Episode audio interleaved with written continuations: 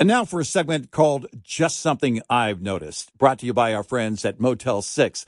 Just something I've noticed. We don't give enough credit to signs, and we really should. That sign over there tells you great French fries. That sign over there tells you this is your exit. And look at that legendary sign. It's the Motel 6 sign. It tells you a great night's rest at a great price. Book online at motel6.com and use the code CP Red Eye to get 15% off your stay at Motel 6 or Studio 6. With almost 1,500 locations across the country, there's almost always a Motel 6 or Studio 6 nearby. Look for the signs. And truck parking is available at most locations. Enjoy a clean, comfortable room at a great price when you use the code CP Red Eye. That's the letters CP Red Eye, all one word, for 15% off your stay at motel6.com. That's a great deal. And that's just something I've noticed. Brought to you by Motel 6.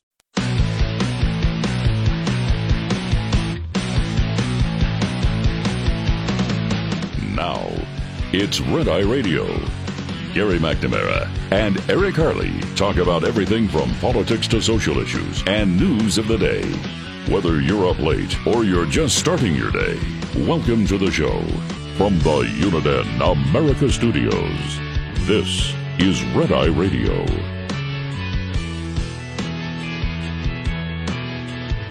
Hello and welcome. He is Gary McNamara. I'm Eric Harley. Plus the week before Christmas. And keep the noise down or I'll call the cops. Gary, how are you? there could be something there. What well, you, well, wait a minute. One week, one week from right now, we just we just uh, hit, Yeah. hit Christmas. So Yeah. I've my wife and I have reached the threshold as as parents, grandparents. There was a I don't know, sizable shift over the weekend. The decision was made. what? We're doing Christmas at our house on Ooh. Christmas Eve. Oh wow! And Now that's a big decision. I'm sleeping in on Christmas morning for the first time in decades. Uh, pretty much since I was very, very, very young. I was practically a kid, you know, when we had babies. So, yeah. I mean, because we're doing takeout, right? mm-hmm. That's tricky because they're not going to be open on. I, there might be a few places open on Christmas Day, but the place we're getting it from is not open. Um, and so they are open on Christmas Eve. Well, if you get it on Christmas Eve and then you know you have to refrigerate it, and then you know it's, it's leftovers. Yeah, I know. So you pick it up at noon on Christmas Eve, and my, you know, all of my kids, you know, they have their own families. They got their own thing. They got their own traditions. They already for years, they wake up on Christmas morning with their kids. Then they come over later in the afternoon on Christmas Day, and we're like, I was like, wait a minute, hold on. What does everybody feel about Christmas Eve? Just come over midday somewhere. Uh, we'll have some food we'll do our we don't really do the um the big gift exchange i mean it was legendary in my house when my kids were small it would fill a room you know i mean it was just crazy because we wrapped every little in, individual thing you know it, because the kids you know as kids they're they're excited about opening anything so i would often wrap toys that i gave them years ago that were just in their room i you know so I would just I would just want to fill the room. No, we didn't we don't go hog wild. In fact, we do a secret Santa right now in our family.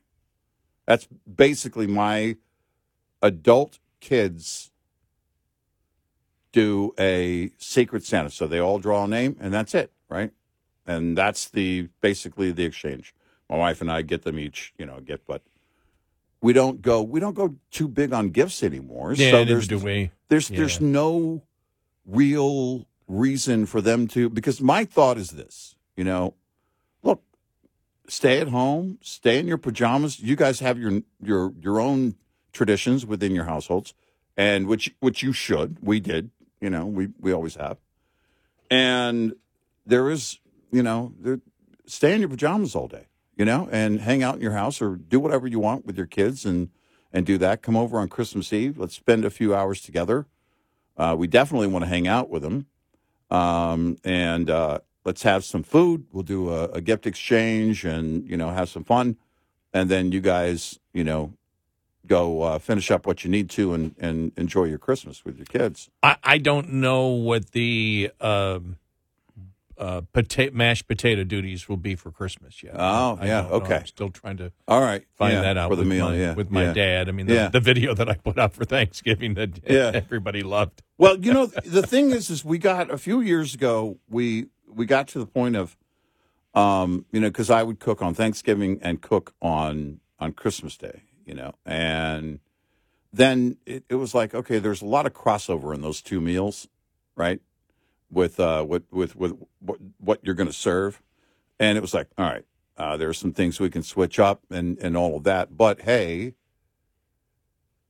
everybody collectively as a family has a favorite restaurant. And what if we had that? And everybody screamed yes. I mean, it was like, oh man, I've been working too hard for too long.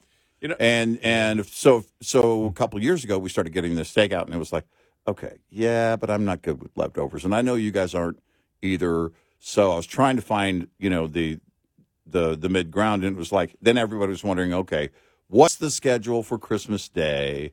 And you know, my one daughter has has um, in-laws that- that actually both of my daughters have have in-laws that they have to accommodate you know and mm-hmm. everything else and it's like all right let's make it easy you know stop by on christmas eve we'll have hot food freshly delivered and set up you know a catered meal your favorite restaurant Come on, but that's not You what know. you're big on. You're big on being able to sleep in Christmas morning. Oh no, I I made very clear. I said, listen, I started the conversation. In order to accommodate my wish, my goal, this is going to be my forever gift of sleeping in on Christmas. You know, the, the thing is, is that I always, oh man, this is going to be great. I can sleep in. Then all of a sudden around ah, 7.30 a.m., that's sleeping in. If the sun is up or starting to come up, uh, then, then yeah. Uh, so yeah, it was, you know, it was like, wow, okay, this works for everybody. Well, you know, for me, it's still around my it, everything's still around my dad. Yeah, and, and me sure. coming in town too. I mean, the family Yeah. does, and it'll be the. It's funny because things just don't change, but those are the things that you'll remember. Those are the Yep. those are the little uh, you know the the the the culture of your family at holidays Right. that will that will stay. uh, You know, as long as my father's here and and um, but uh, it's the same. I'll, I'm I'm flying in the 23rd at night Yeah. which means again I'll miss uh, another Bills game. Oh, were they playing that night? yeah, it's like Oh, my, wow. So a few of my buddies said, "Well, you can watch the 23rd." I went, "Uh, you know, because I haven't been able to watch anything because of the because of when they when they play and.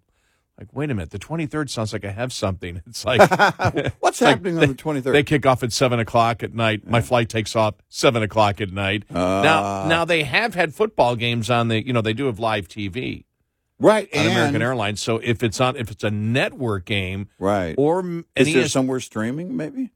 yeah, they've been uh, they've been streaming football games because I fly a lot on, you know, I I've, I've, I, mm, see when did I, when did I? There was something. Maybe it was when I flew during the during uh, October or something. I forgot when I was on vacation, but there was a game on Right. uh, on the plane. Now I don't remember what network, so so maybe, but uh, it's it, it's going to be you know getting in Christmas Christmas Eve, having breakfast with the family, and then doing whatever we need to do. Now Christmas Eve is on a Sunday. I don't know if that'll how that'll affect closings or whatever. I'm assuming most places will stay open. So it's a. It looks like it's an ESPN game, if my source has it right.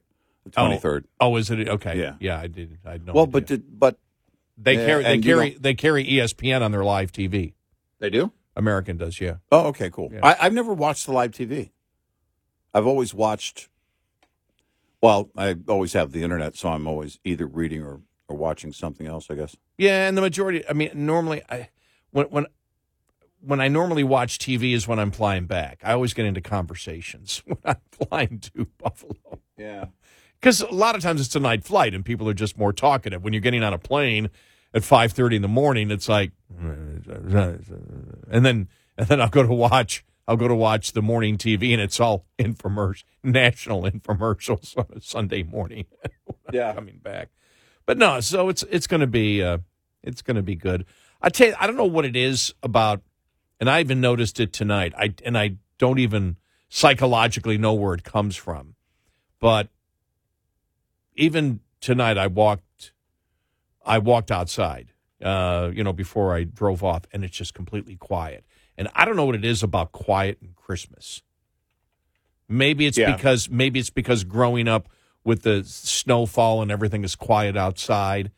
Maybe that's it. But there's just something psychologically in me that really enjoys when you go outside. Now you may be able to hear the distant, you know, the tires on the road from five miles away.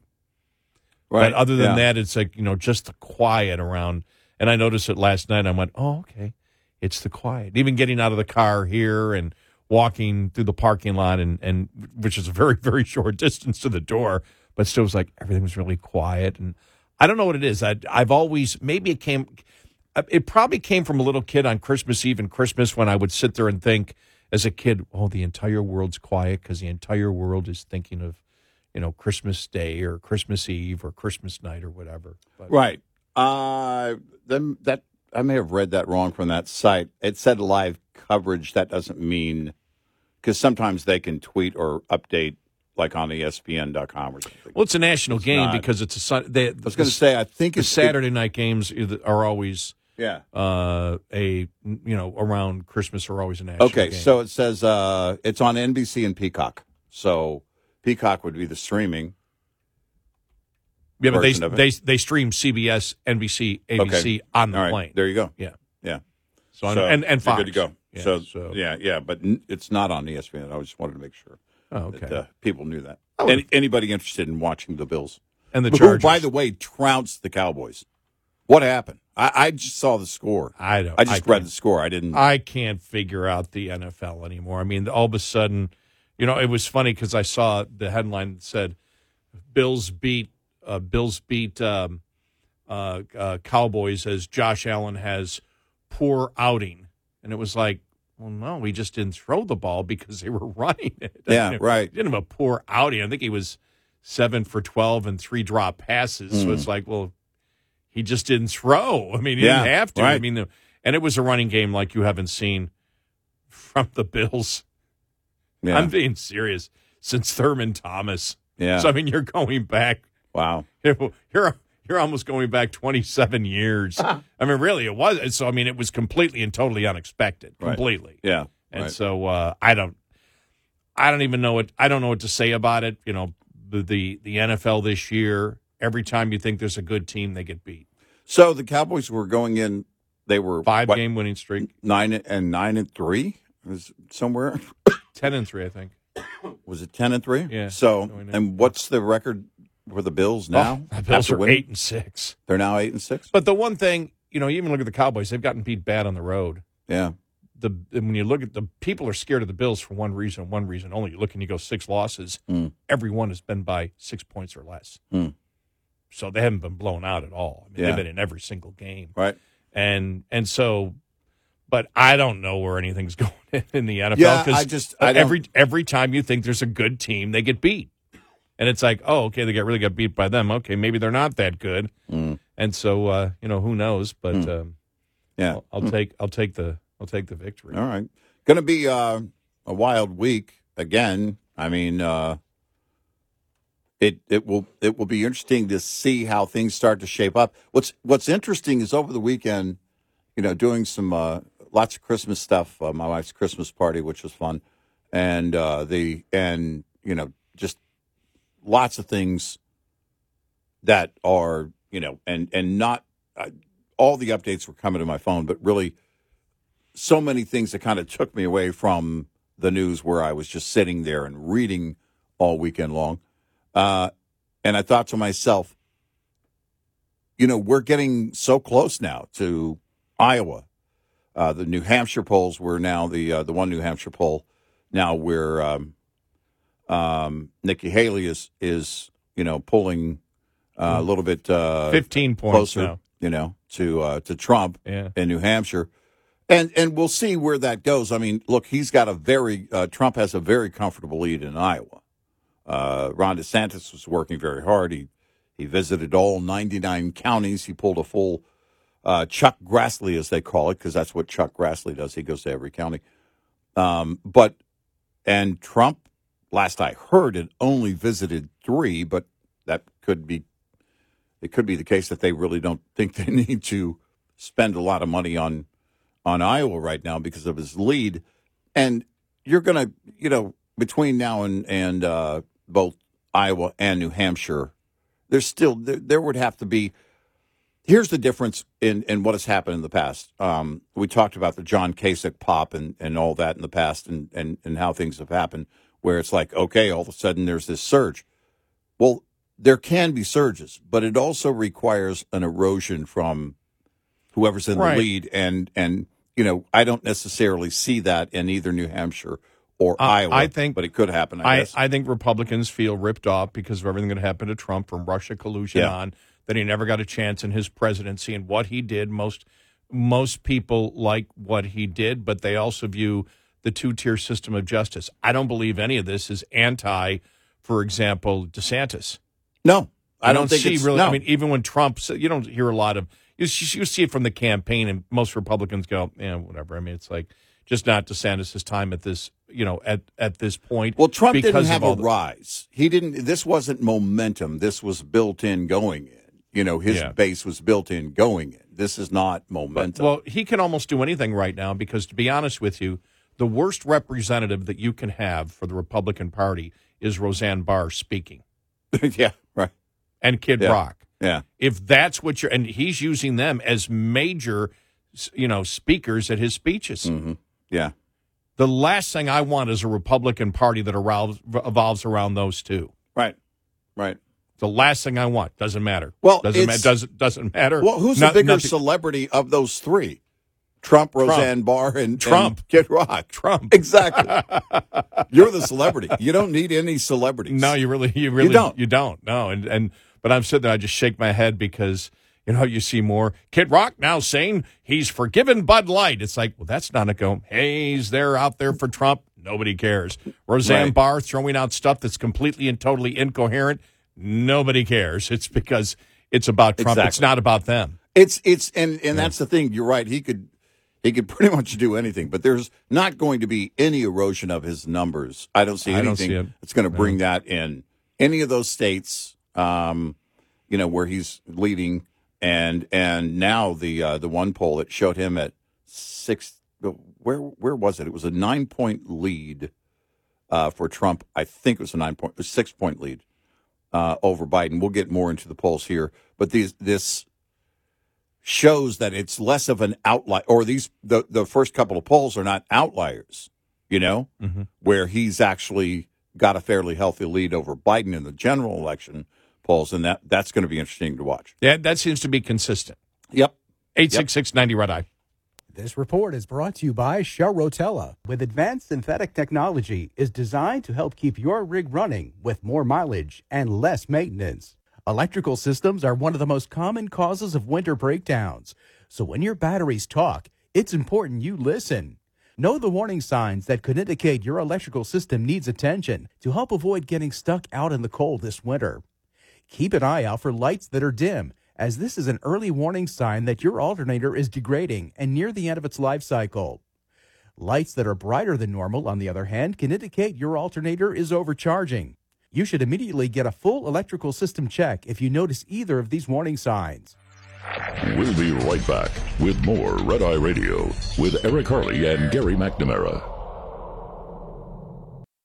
And now for a segment called Just Something I've Noticed, brought to you by our friends at Motel 6. Just something I've noticed. There's a lot more yawning these days. Have you noticed that? Yeah. And the bad thing about yawning, it's contagious. Now, I'm not a scientist, but I do know that's true. You see somebody else yawn, all of a sudden you got to yawn. You know what helps to curtail the yawning? How about a great night's rest at Motel 6? Book online at motel6.com. Use the code CP Red to to get 15% off your stay at Motel 6 or Studio 6. With almost 1,500 locations across the country, there's almost always a Motel 6 or Studio 6 nearby. And truck parking is available at most locations. Enjoy a clean, comfortable room at a price you will love when you use the code CP Redeye. That's the letters CP Redeye, all one word, for 15% off your stay at Motel 6 and help curtail the yawning. That's just something I've noticed. Brought to you by Motel 6. The next time you're on Interstate 80, stop in and see the folks at the Iowa 80 truck stop at exit 284 in Walcott, Iowa. They're always open and ready to serve you. Enjoy a sit down meal at the Iowa 80 kitchen or grab a bite from one of their nine quick serve restaurants. You'll love their clean restrooms, huge gift store, beautiful convenience store, and of course, the Super Truck Showroom stocked with plenty of chrome, lights, and more. While you're there, don't forget to visit the Iowa 80 Trucking Museum next door. It's free. The entire team at the Iowa 80 is very excited to celebrate 60 years with you. They look forward to being your home away from home for another 60 years. Sending you a giant thank you from Iowa 80, the world's largest truck stop on I 80, exit 284 in Walcott, Iowa. Iowa 80. Iowa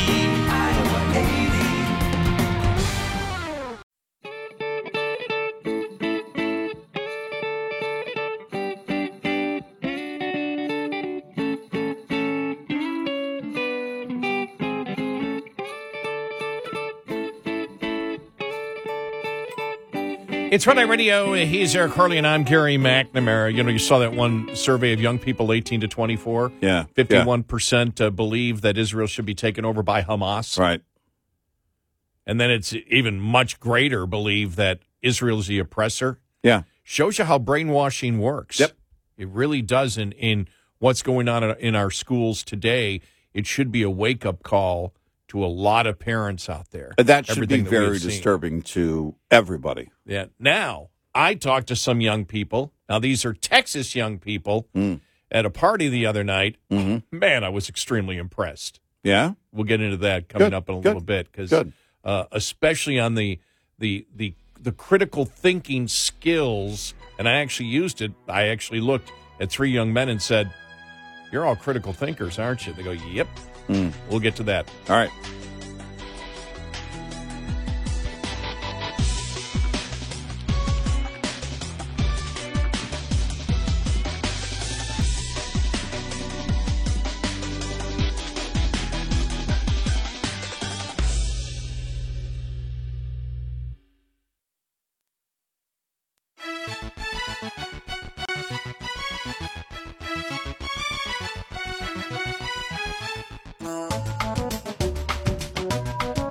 Listening to Red Eye Radio from the Uniden America Studios.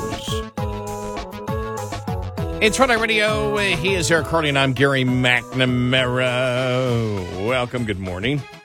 Uh, a week from uh, from Christmas, and Yeah. It Crazy, just, huh? it- yeah, it's just, uh, I'm there now because uh, uh, Yeah, Ben Uh, uh, had a visit, drop off some banana bread last week, and you know that's and didn't make a lot of loaves this year.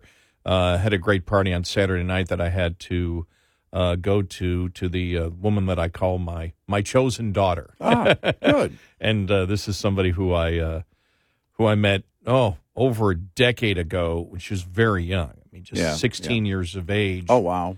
and Wow. and uh, was a uh, a server at uh, the Marina Club. Mm-hmm. And Independent Bob was there one night, and him and and his brother pointed to Rocco. Watch this, watch this person here. Yeah. And I saw her serving a table, and they like, yeah, she's really professional. Yeah. They look Doing doing it well. yeah, they look at me and Yeah. they go, she's sixteen. Wow. And Wow. then I heard the story, and you know her parents really weren't. She was on her own. Yeah, She was on her own at fifteen. Oh. ran Wow. away from home because Wow. parents drug addicts. Wow. And so a bunch of us there always just looked out after her to make Yeah. sure she was okay. Yeah. Well, as I tell her, they all moved and I got stuck with her.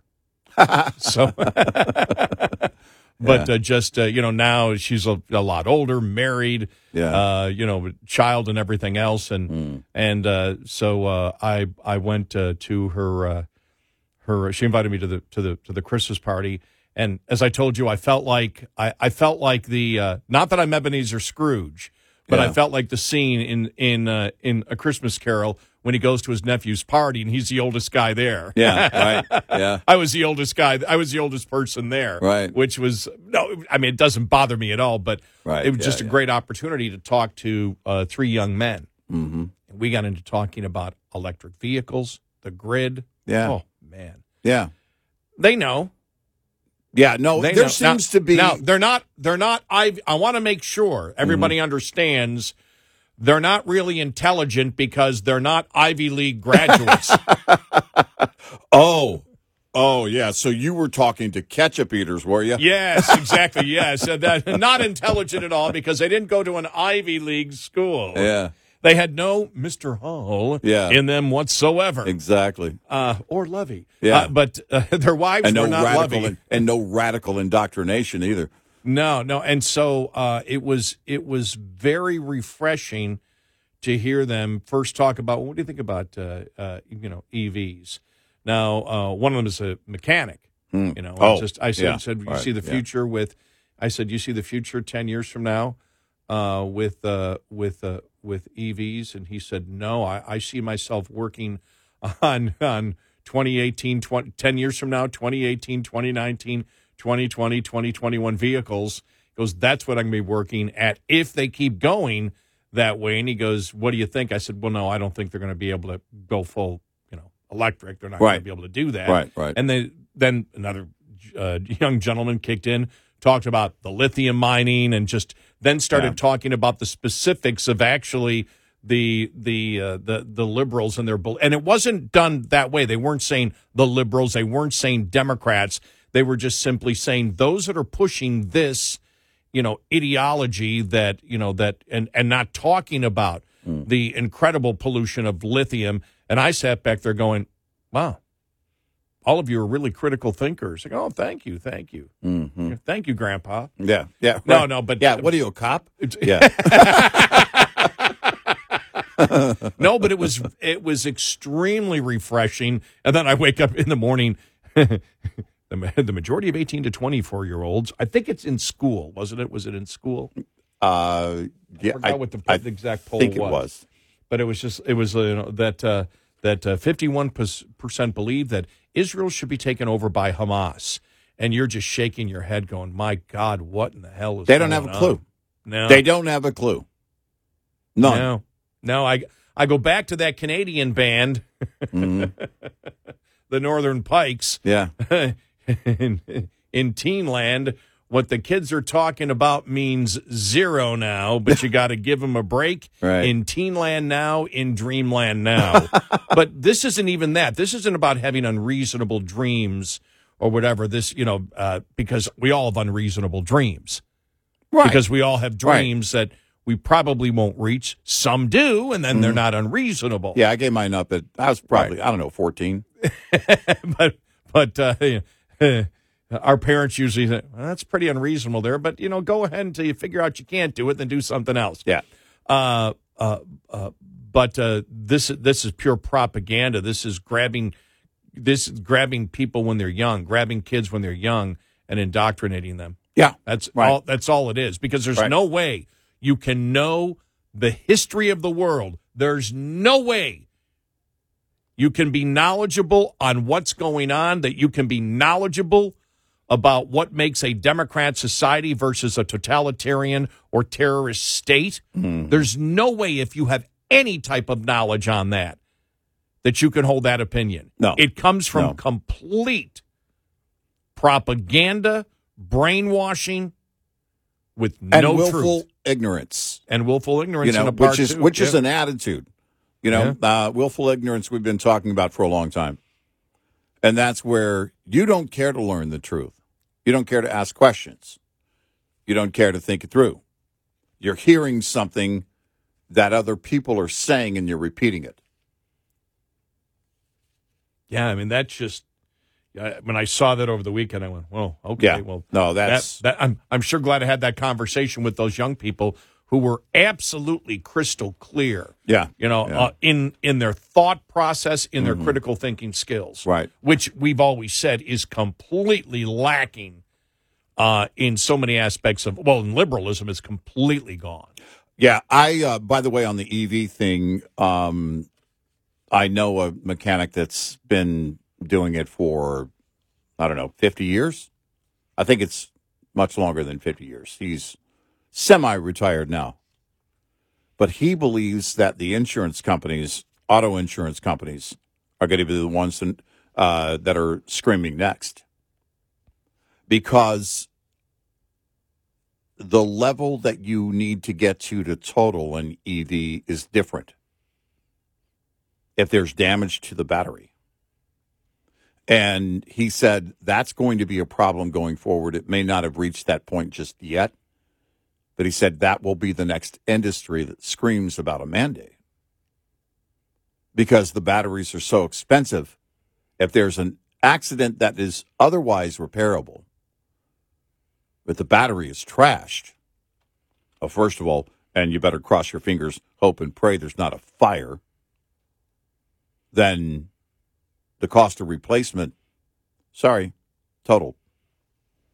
And as more underwriters are looking at that and going, uh, yep, if there's if there's a greater and greater number of that, there's only so much you can pass on to the consumer. Now, that seems to be an exception with the insurance companies or the insurance industries because things are skyrocketing. We talked about it.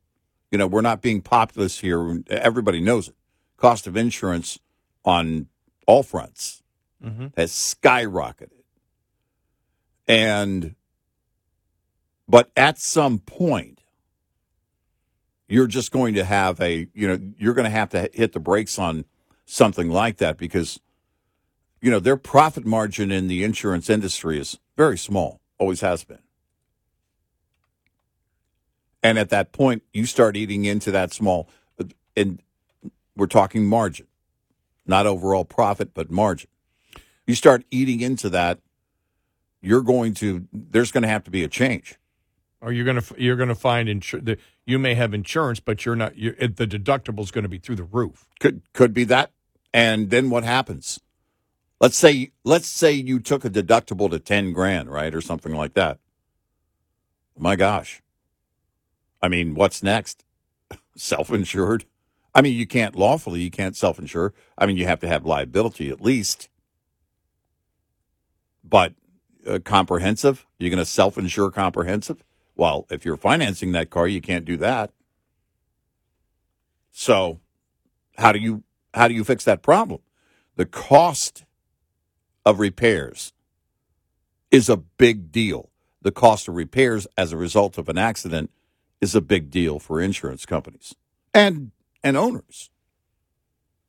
So, you know, there there are so many I mean just brick walls that are ahead for the EV industry and they know it. The EV industry knows this, and the OEMs that you know aren't the um, uh, uh, Teslas of the world or the Rivians of the world, they know it, and they've already said it. We can't make a profit here, and the dealerships are screaming. We can't sell them. They're show they're showing up. Look, Teslas. There's there's plenty of Teslas on the road. This, the number's not zero, but we've clearly reached a threshold on demand for those types of cars. And as long as prices are going to be where they are, then everybody is reconsidering. Everybody's reconsidering what they drive now, and and even before you get to having to purchase an EV when these mandates finally kick in. And that's what I liked about the discussion. The discussion really didn't didn't get political; it got just scientific. Uh, and right, when we right. talked about the grid, Yeah. like what are they what are they talking about? The fact that we can do this without you know, without nuclear, we can't. You know, the, or that we can uh, do it with you know solar, wind. They go they talk nuclear, but nobody wants that in their backyard. I'm like, wow, these are all young. One was like 29, the other 35, the other like 40. Yeah. But extremely, and the, and the other thing is all with growing young families worried like crazy about how Of inflation course. and all Yep. this is going Yep. to affect their kids. I mean, they're underwater right now. I see it with my kids, and you know, they're they're all uh, uh, my my three oldest. Uh, my youngest is a special needs adult, and she's at home with us, uh, so she doesn't experience the same thing. Um, but the the three oldest are very good at what they do. They're doing very well at their jobs. This is the story, by the way, of millions of Americans. They have young families. Uh, by the way, one of my another one of my granddaughters finished high school uh, just a couple of days ago. Friday, I think she was done. It's crazy, and they are done, struggling. done with high school early. Yeah, well, yeah, yeah. Right, I, right. I guess that was implied by by being done in December. Uh, in Texas, we do graduation in December because June is too dang hot. Uh, no, uh, she and she'll walk like her like her sister did, uh, who also graduated early. She'll wait and she's going to walk with her class and her twin sister. Her twin sister has a couple other things she wanted to do, so she's staying in one more semester, and they'll walk together in in uh, in the summer. But yeah, the the struggle doesn't doesn't change. And now we're at the point reading more about personal debt. You know, because it, it's fascinating to me the correlation uh, in the mindset between national debt and personal debt. Personal debt is different in that, look, uh, I'm struggling. I'm going to have to use this credit card, you know, that I rarely use, or I'm going to have to apply for a credit card and see if I can get some help there. Then all of a sudden you max it out, and what do you do? Well, then you're going to have to make the minimum payment until the end of time, right? Which is not getting you anywhere, and you've got that debt sitting there. And so, what do you do? And then we saw the story of people um, also going through their 401k funds and doing all these things that are leading to think about this. We're leading up to the 100 year anniversary of the Great Depression. Well, what's going to happen then? Well, we've got Social Security and Medicare to worry about. And how are we going to fix that? All all of these things with the economy are coming to a head and mm-hmm. the national debt. And that doesn't even take into account the personal debt, which right now is at an all time high. You saw the number of people that couldn't pay their first college loan payment back. Yeah, doesn't that, that surprise me. came out over the weekend. We'll get to that because it's a coming new economy for them up. now. Eight six six ninety red eye. Coming up, more with Gary McNamara and Eric Harley. It's Red Eye Radio. America starts the day with America in the morning. Pending home sales numbers, they tanked in April, but there Hi, are I'm two John Trout, your host for the latest news, politics, entertainment, business, and weather. High weather. octane action in the dust. A new film puts Our staff of correspondents provide a fast paced look at the world with specialized reports from where news happens. It's a bird. It's a plane. It's Amazon. Concise, accurate, and fresh each day. America in the Morning, the podcast, available wherever you listen. Are you into weird, spooky, and strange history? Horrifying History tells you about the side of history that people don't normally talk about. We tell the tales of haunted places, infamous true crimes, unsolved mysteries, the paranormal, and then we look to history to see where the truth actually lies. Want to get spooky with us? Horrifying History, part of the Bleav Network. Just search B L E A V on YouTube or wherever you listen.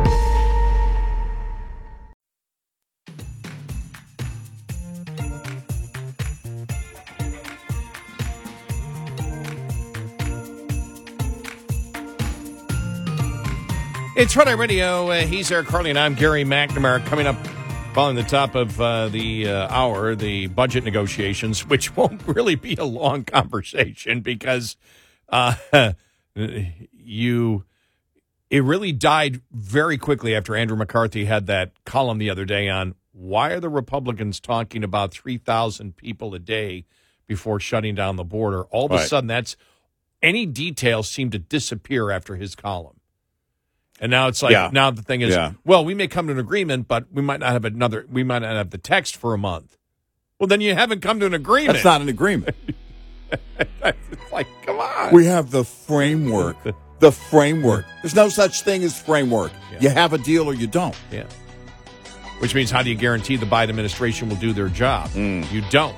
So, how do you make sure they do?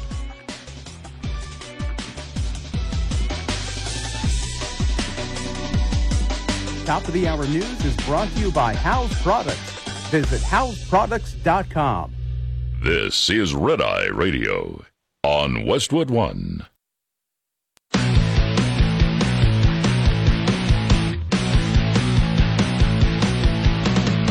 Now, it's Red Eye Radio. Gary McNamara and Eric Harley talk about everything from politics to social issues and news of the day. Whether you're up late or you're just starting your day, welcome to the show. From the Uniden America Studios, this is Red Eye Radio. All across America and around the world, we are Red Eye Radio. Good morning. He is Eric Harley, and I'm Gary McNamara. Well, well, well. A Capitol Hill staffer accused of filming himself having gay sex in a congressional hearing room uh, has been fired from his job um, in Senator Cardin's office. The spokesperson for Mr. Cardin, Maryland Democrat, says it was a personal matter. Well, not really. That's not a personal matter at all. No. Uh, Aidan Maese, I don't even know how to pronounce it. Czeropski is no longer employed by the U.S. Senate. We will have no further comment on this personal matter. I guess you wouldn't, would you? Yeah, I'm guessing you don't want to ever talk about it again. Well, the the fact is, um, I, apparently the film went on what some private gay sex.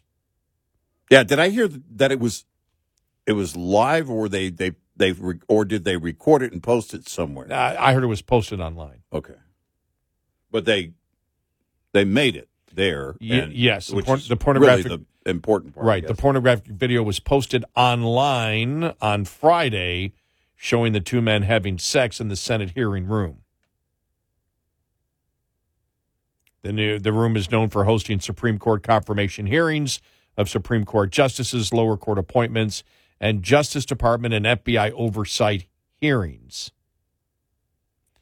The incident reportedly took place between where Democrat Senator Amy Klobuchar of Minnesota and Chris Coons of Delaware sat in a recent committee hearing.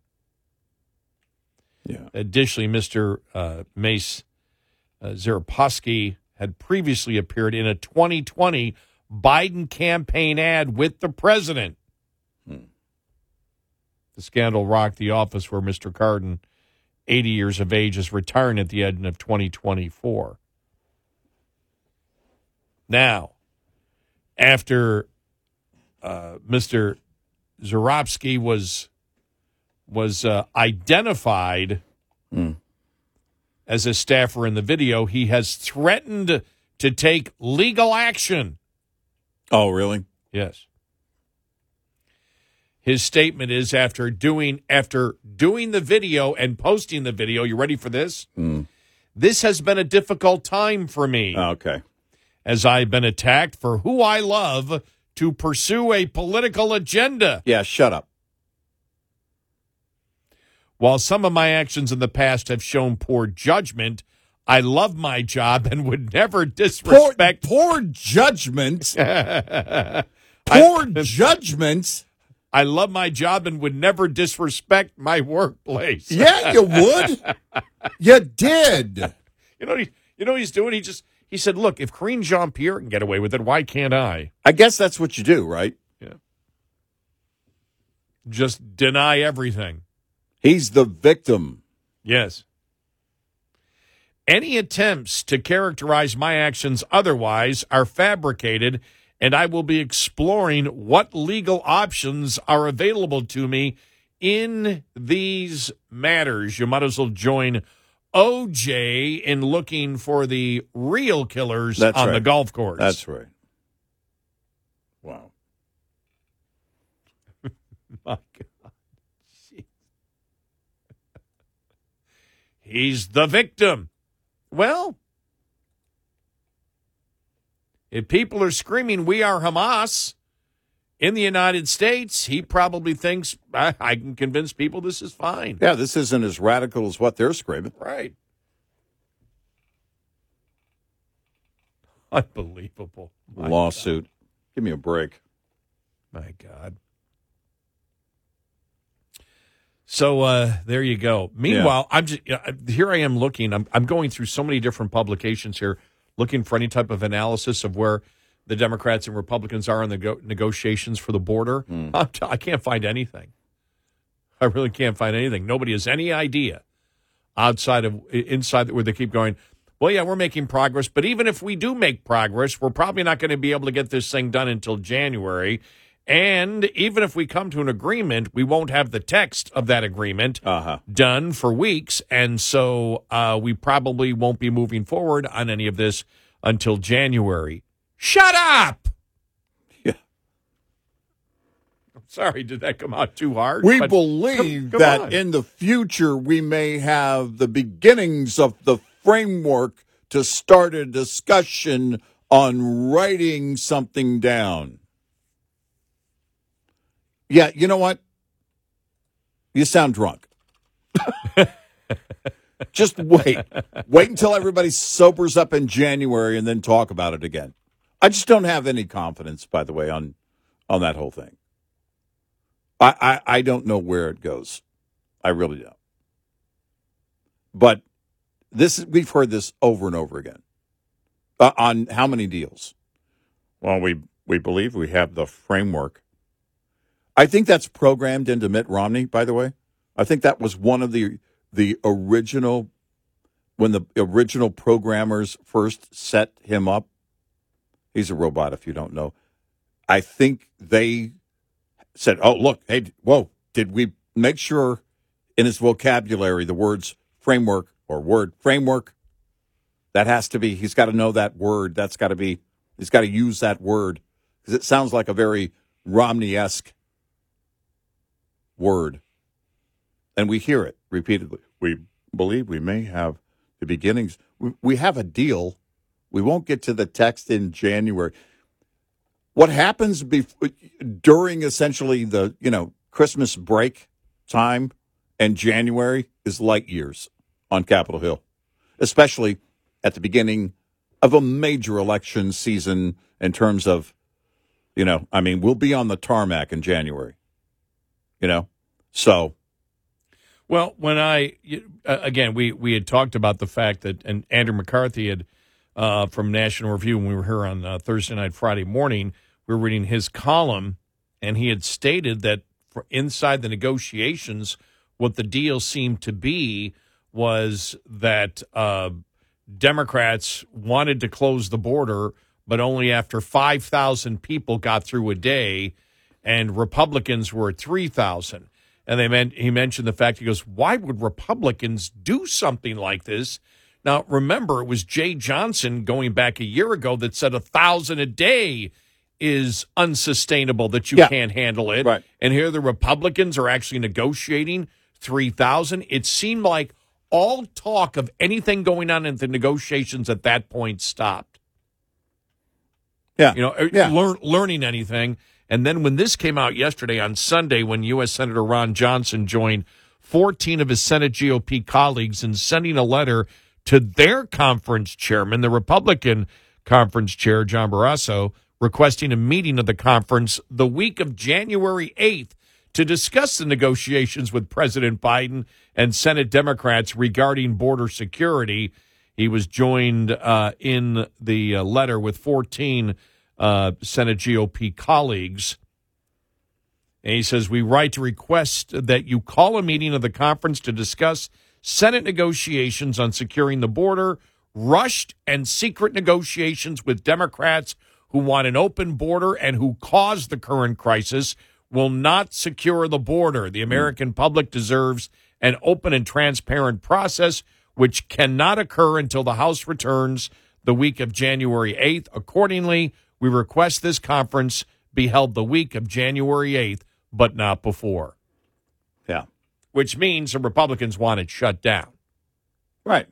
Apparently, there was some feedback on the negotiations Good. of saying, well, 3,000, then we close the border every day, which is interesting because we never said this the other day, but when you think about it, what they're saying is, okay, Democrats are saying 5,000, we, then we close the border for that day. Republicans were at 3,000, then you close the border for the day, which both were admitting it's possible to close the border or send them back, Yeah, right. one Yeah. or the other. Right.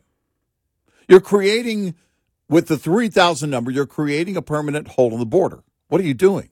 Which the You're current not fixing the problem. which the current law doesn't give you. Right. The, exactly. A very critical point. The current law is zero. And so hopefully the message was sent loud and clear. And that's why we haven't really heard much in the last few days that no, what you meant by 3,000 was zero. I'm amazed at just I, the- I don't the- know the- how you even float that. I know. How do you? By the way, how do you float that in a room where where nobody else is going to hear it? Just a handful of your staffers say, "Hey, hey, what do you what do you what do y'all think?" I'm I'm gonna I'm gonna counter with three thousand a day. You're drunk. Well, as I told you, I because we were talking about the Senate. Apparently, that's what that letter's about. Yeah, yeah, that letter's about Yeah. the fact that this is garbage. yeah. What's going on here? Yeah. Don't present us something from this negotiated thing. We need a complete open process on what to do with the border. What Right. they have in mind to discuss on January 8th, I don't know.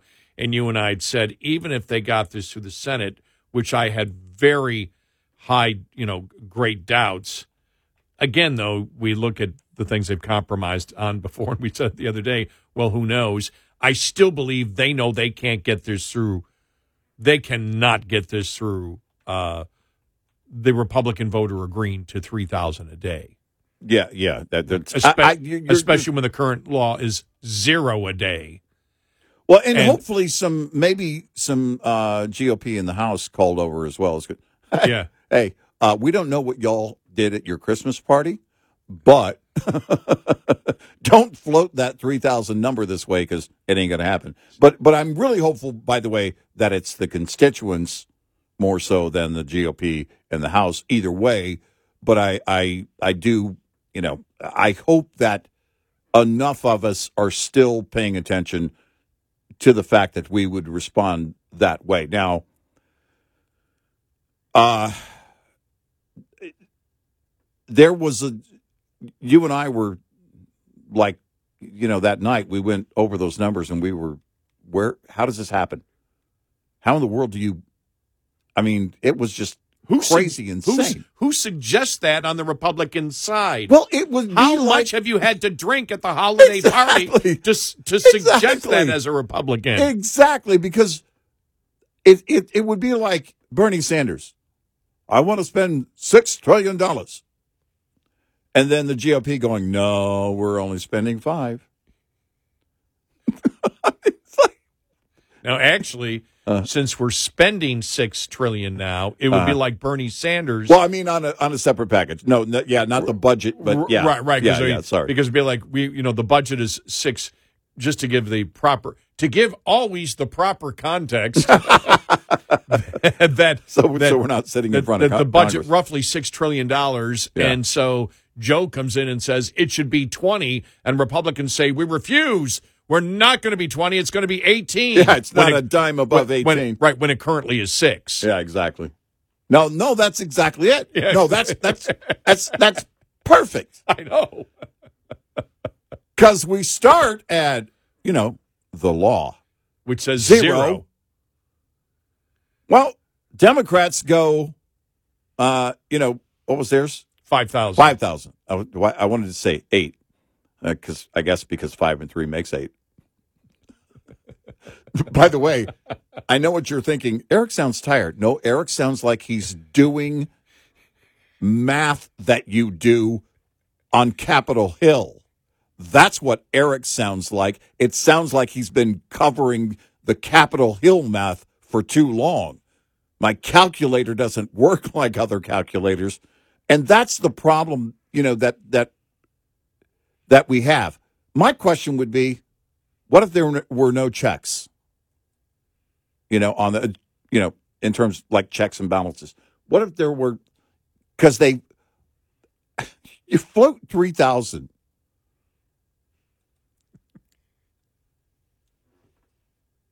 I'm not going to say the whole thing, but you can't do that in the wind. It's going to come back at you. Oh, you can. And I I am grateful that if that's what's going on here, and we believe it is, that it does fly back at you like a boomerang and hard because it means people are paying attention and they're concerned. We know that people are paying attention. We know our, our audience is, but so many people right now are like, no, no, no, no. Open border, fine. What border? And that's been a problem for too long. And hopefully, this is a sign that that is coming to an end. 86690 Red Eye. Brought to you by FPPF Fuel Power Max. Most owner operators leased to larger carriers are paid on a per mile basis or a percentage of revenue per load. The per mile basis is most prevalent among larger fleets, percentage at smaller. Pay per mile tends to dominate discussions about pay just because it's easier to measure, and pay per mile often is wrongly used as the deciding factor in leasing to a carrier. While pay per mile can be a vital factor, it's not a cure for every ill, nor does it mean a big settlement check is coming an owner operator's way. Why? Because pay per mile always must be considered in balance with gross revenue as well as total costs. Gross revenue can include flat mileage pay, mileage pay that varies by length of haul, percentage revenue pay, and more. Most importantly, though, for every revenue dollar generated, only part of that dollar is profit. But for every extra dollar of cost saved, the entire dollar contributes to profit. Knowing and understanding your cost to operate is fundamental to understanding the true value of any pay package. Brought to you by Shell Rotella, with advanced synthetic technology is designed to help keep your rig running with more mileage and less maintenance. Lines open for your calls. 866 90 Red Eye on Red Eye Radio.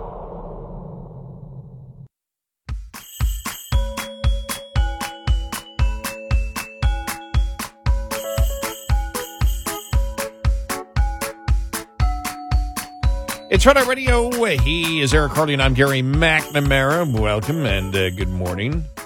Download our Red Eye Radio app today. Listen when and where you want if you can't listen live overnight. All right, uh, quickly here, I want to play a couple of uh, audio cuts just to show you what's going on here with the uh, whole um, border negotiations going on.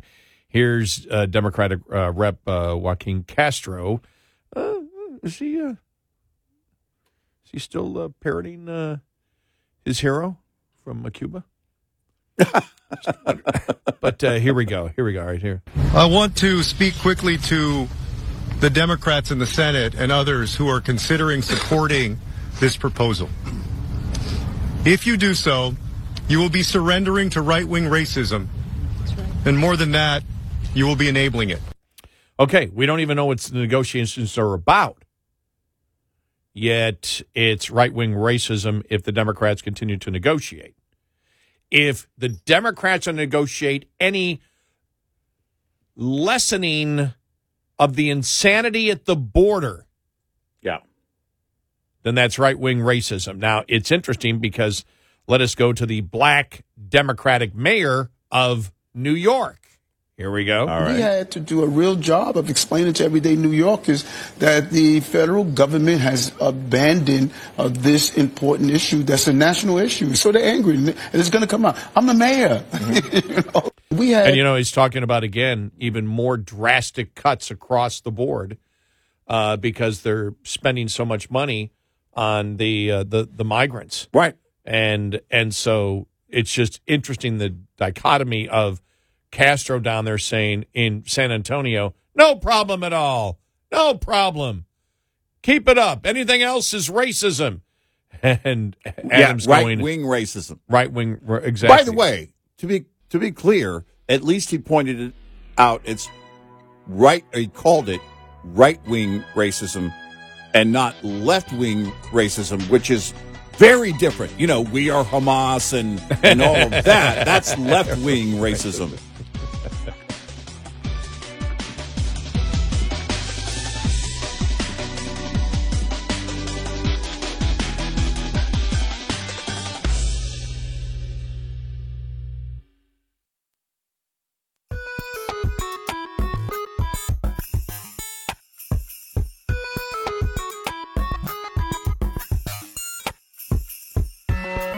Give the gift of the Red Eye Radio app this holiday season. Merry Christmas from Gary McNamara and Eric Harley. Red Eye Radio.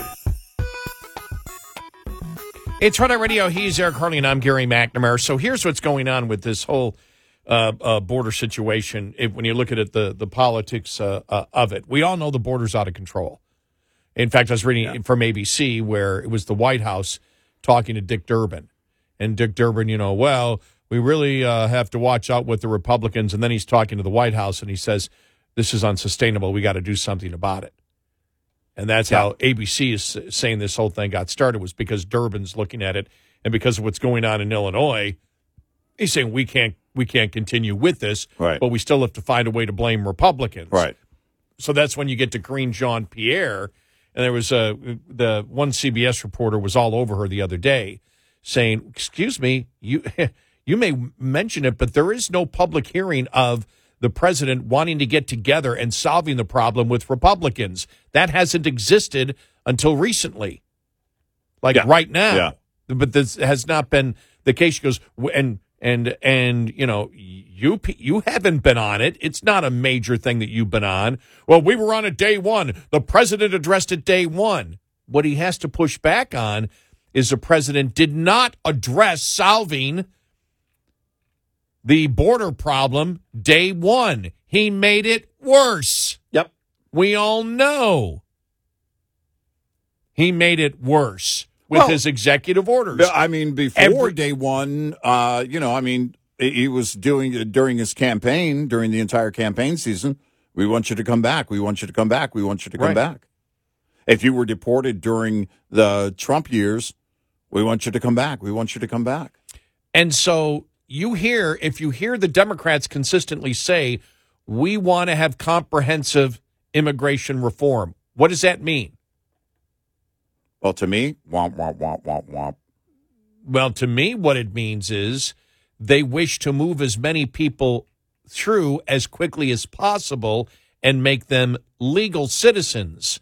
Mm-hmm. You know, at the they don't want to close the border and then have a legal Yeah, immigration goal is- system. is- yeah, yeah. You know, that's what That's, that's their version. And Yeah. and and that's Republicans need to articulate that though. Yeah, they need to sure. articulate and say the Democrats want this. The Democrats want that they want the insanity at the border to continue, and they want to let people through the border. And that's how what their immigration system they wish to have. We wish to close the border, and because of what we need, and this is something that Trump should be promoting because he did once before with Jim Acosta. Right. As far as I know, he hasn't changed from that. No, either. he has not changed. We need legal immigration Yeah. because Trump got no flack for it when he said it as president. can- if anybody can sell that to the right, it's Trump. It's Trump. Yep. If if because I, I I'll say it, if Mitt Romney tried to sell that to the right, deaf ears. But if Lindsey Graham tried to sell if no, that's a great point. I don't know of anybody that has the clout to sell that and not have the the damage from the base at all because they would look at it and it, look he said it in that like you just mentioned in that room with Jim Acosta that day because Acosta had already asked the question a couple of questions you know a, a question and then a couple of follow-ups and he interrupted Acosta and said no no no we want legal immigration because of all the jobs we're creating and so we want that. And then Acosta wanted to make it the uh, Jim Acosta show, Right. and that's when he got thrown out. Right. We all, we remember that, and Yep. nobody else seems to remember that. Find moment. it on YouTube. You can Yeah. find it. Oh yeah, you can find it. We pl- we played it before. Yep. Um, and so you look at it, and this is the thing that Republicans have to clamp down and say, look, Democrats keep talking about a comprehensive immigration reform. What does that mean?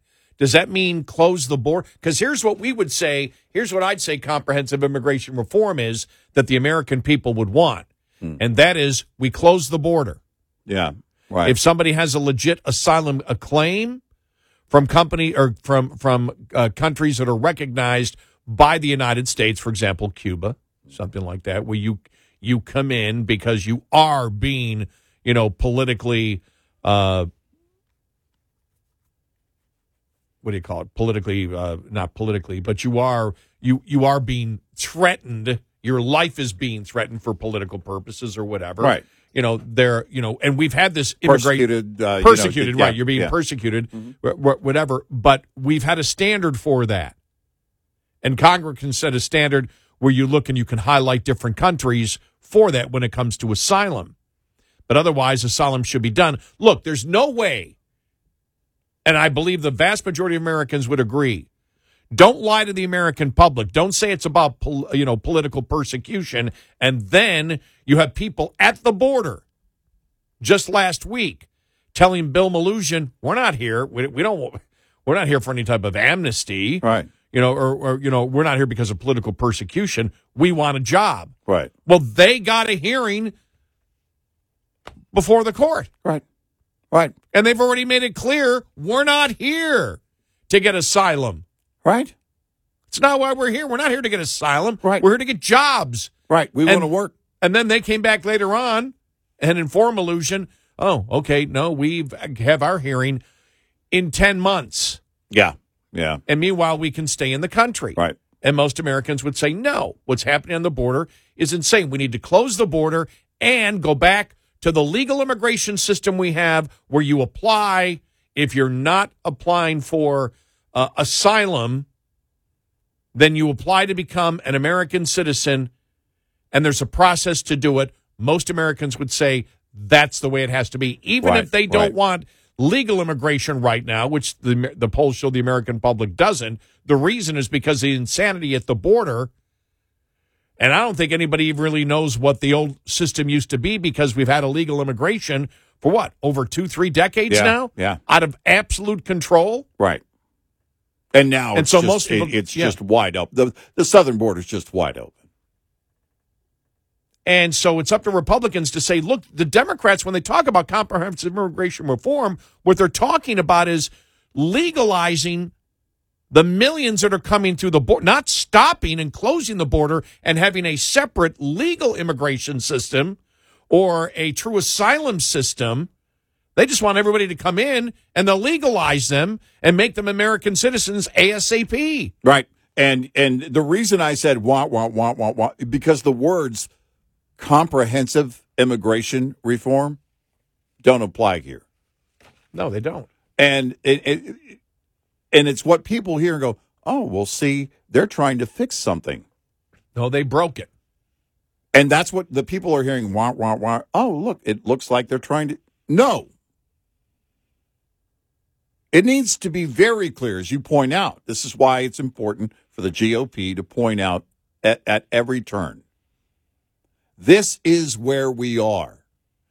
Secure the border before we talk about anything else. Give the Border Patrol what they need to do it consistently before we talk about anything else. You know, we talked about and and you mentioned it earlier.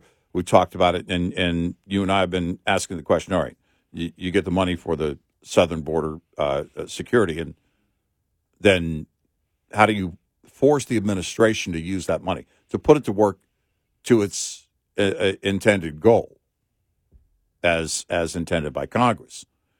Well, you got to get very specific. You got to have certain uh, triggers and marks in that legislation in order for that to happen. And and You've got to really narrow that down to make make sure that the administration or or future liberal administrations are not going to have any kind of um, workaround in order to get around it, to skirt it. I, I know it seems like an impossible task, but at least you've got to make the the the the effort to do that in the legislation. We'll see. We'll see where it goes. But there, from my perspective, and I grew up on the border. From my perspective, it has to be for years, for a while, we need to show that we can consistently control the border, take it back from the cartels, because right now they control it and they've controlled it for several years. We need to be able to demonstrate, and I'm not saying perfect, I'm not saying 100%. I would not want to do the job of a Border Patrol agent, and I know many of them and have known them since I was a school kid. I would not want to do that job. It would Well- feel like spinning wheels all the time. But if we have a policy and funding in place and we can demonstrate that for a period of time, then we can talk about what what's next. No, you can you can solve the you can't stop everybody from crossing a border that big. But when you can do is make it so they can't work in They're the not going to be here. And we talked about that. How Yeah. do you do that? You go after employers. Yep. You go after, and you're going to have to do that on a consistent basis. You go after the employers. Well, if you're found to do this, then you're going to be, you're going to have massive, massive trouble coming your way. And you heard, you know, from Joaquin Castro and other extreme radicals out there that want the border to be open. Mm. Right. And any attempt, well, then you're a right wing racist. Yep. Is the the which is just it's mind boggling. You you're not going to convince the American public that that's the right way to go. Right. And you're certainly, Joaquin, not in the state of Texas, going to get any type of majority support Right. for that Right. absolutely radical opinion Yeah. and Yeah. line that it has anything to do with racism, which it does not. Right. It's Yep. about the security of the border. Yep. Yep. That's simple. Yeah. I don't think anybody I don't I don't know any Republican that's talking about limiting the color of the people Right. uh, or the ethnicity of the people who wish to come in to the United States through a legal process. Right. No. They are, the Democrats are, because that's the only way that they can defend it is t- to naturally call the other side racist. Of course. 866 90 Red Eye. Get in touch with Red Eye Radio, toll free at 866 90 Red Eye.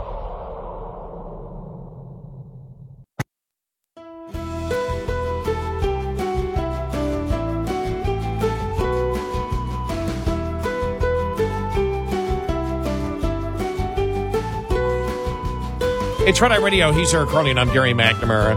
And, and this is this is where I get uh, you know a little bit frustrated with the Republicans, especially when Democrats for so long have used the entire thing. Well, what we're looking for is comprehensive immigration reform. Yeah. they throw a title out there, but never Right. tell you what that means. Exactly. Anybody notice that? Yeah, They never ever tell you what they mean by it. Right. They throw out a slogan, but they never explain it.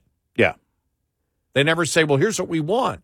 We want a closed border, and we want legal the the legal immigration system that we've had Right. to continue, or even be more." Well, then you can discuss and you can have the debate over the legal immigration system with the closed border and asylum. Asylum, we will define much, uh, much, much heavier Yeah. uh, and the fact is, if you claim asylum, un- for except for very few extenuating circumstances, you file asylum and you stay in Mexico or your home country Right. because the vast majority are not legitimate. Um, the vast majority of America, Americans, the vast majority of uh, illegal immigrants that they have made legal migrants, at least temporarily, the vast majority will not get asylum in the United States. Right. And if we're to apply the law as it should be, and and that's the problem, you know, that we have here. Look, because they turned it into Hey, look, just say the word asylum. Just point to the fact that your economy, global warming, global warming is having, climate change is having a worse effect on my country where I come from Right. than it is here. Therefore, it's harder on me. You know, it, it's this is the insanity over and over again. But but you know that's as you said. Uh, listen to the t- the title they put there. Uh, it's like Affordable Care Act. Oh, he wants affordable care. We should support that. Well, the you know the the operative word there is act. It was all an act, and the problem is is that it's always the opposite of what they title it. Well, Democrats have been winning by using slogans for hypotheticals. Yeah. But now their hypotheticals have hit reality, and American the American public has seen the reality. It's time for Republicans to tear it down and say, you know, when they say comprehensive immigration reform, do you notice they never tell you what that includes? Right. They never actually define what comprehensive immigration reform is. Right. They don't ever want to tell you what it is. They just throw out the slogan and say they want it and the other side doesn't. Right. Why don't they get specific? Because they if they do, they know that the vast majority of the American public will not agree with them. Right.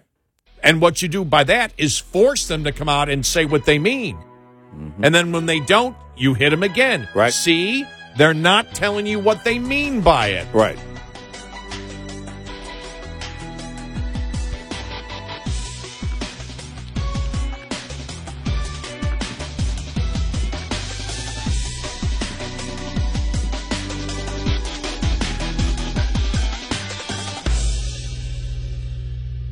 This is Red Eye Radio on Westwood One.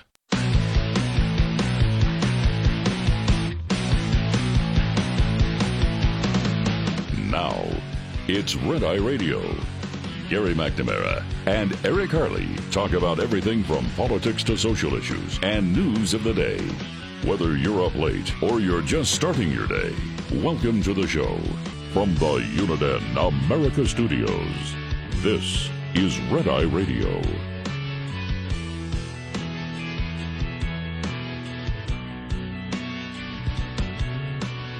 It's Red Eye Radio. He's Eric Harley, and I'm Gary McNamara. Good morning. Welcome to the show. How's everybody? Welcome. Hello. And welcome. Mm-hmm. How about hello, but not welcome? Not not yet. We'll think about it. No, we want you here. Thank you for being here. Yeah, it's going to be a good week. I mean, it's Christmas. It's I mean, gonna be a I, great I, I view this as Christmas week because it's week, Yeah, well, the it week is. before Christmas. I mean, Christmas is technically next week because Yeah. it falls on uh, on uh, on Monday. But um, I'm in the mood now. Twas the week before Christmas. Yeah. Um. Now you're you're flying to Buffalo on the twenty third. My pa- my parents live uh, up the road, uh, just a couple hours.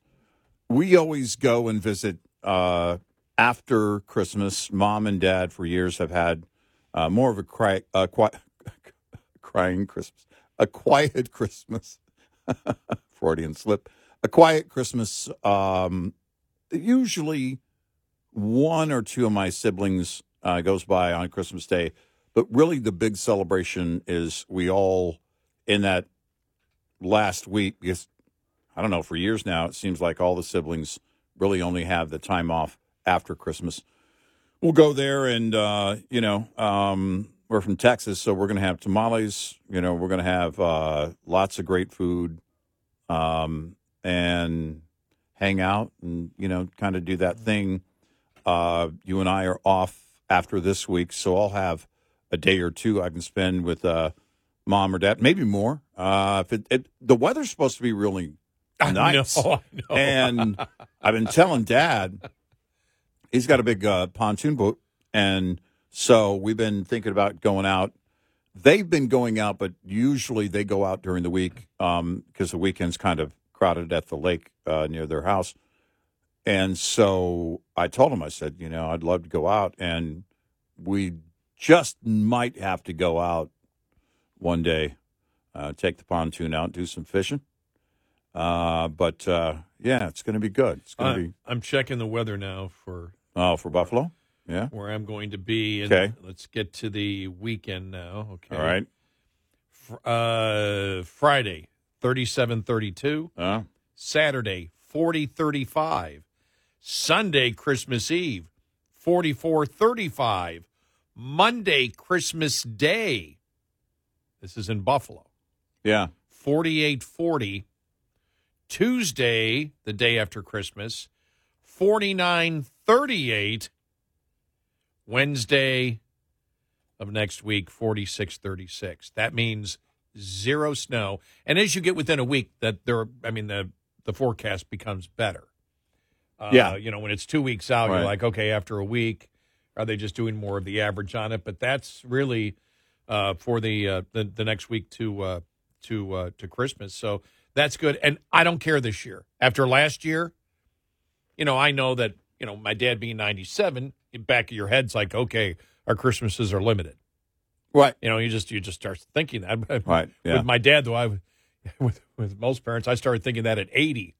17 years later. Well, sure. No, yeah, you know what? Sure. I, I remember when my dad, uh, my dad after his military career was a truck driver for a long time, and, and I remember, you know, when he was telling me he was he was retiring, and then I'm thinking, you know, here lately I went back and did the math, and I was like, wow, I'm not much younger than he was then. Yeah. and and uh, you know, so you you think of it because my wife and I and our kids moved up here, moved down here a couple hours away to uh, the Dallas area 30 years ago, uh, just shy of 30 years ago, and uh, you know, I think about well, that means my mom and dad. Actually, uh, I'm only about 12 months younger than my dad would have been then. Wow. Uh, uh no, no, about uh, it's more like it's a couple of years, about a couple of years younger than my dad was then.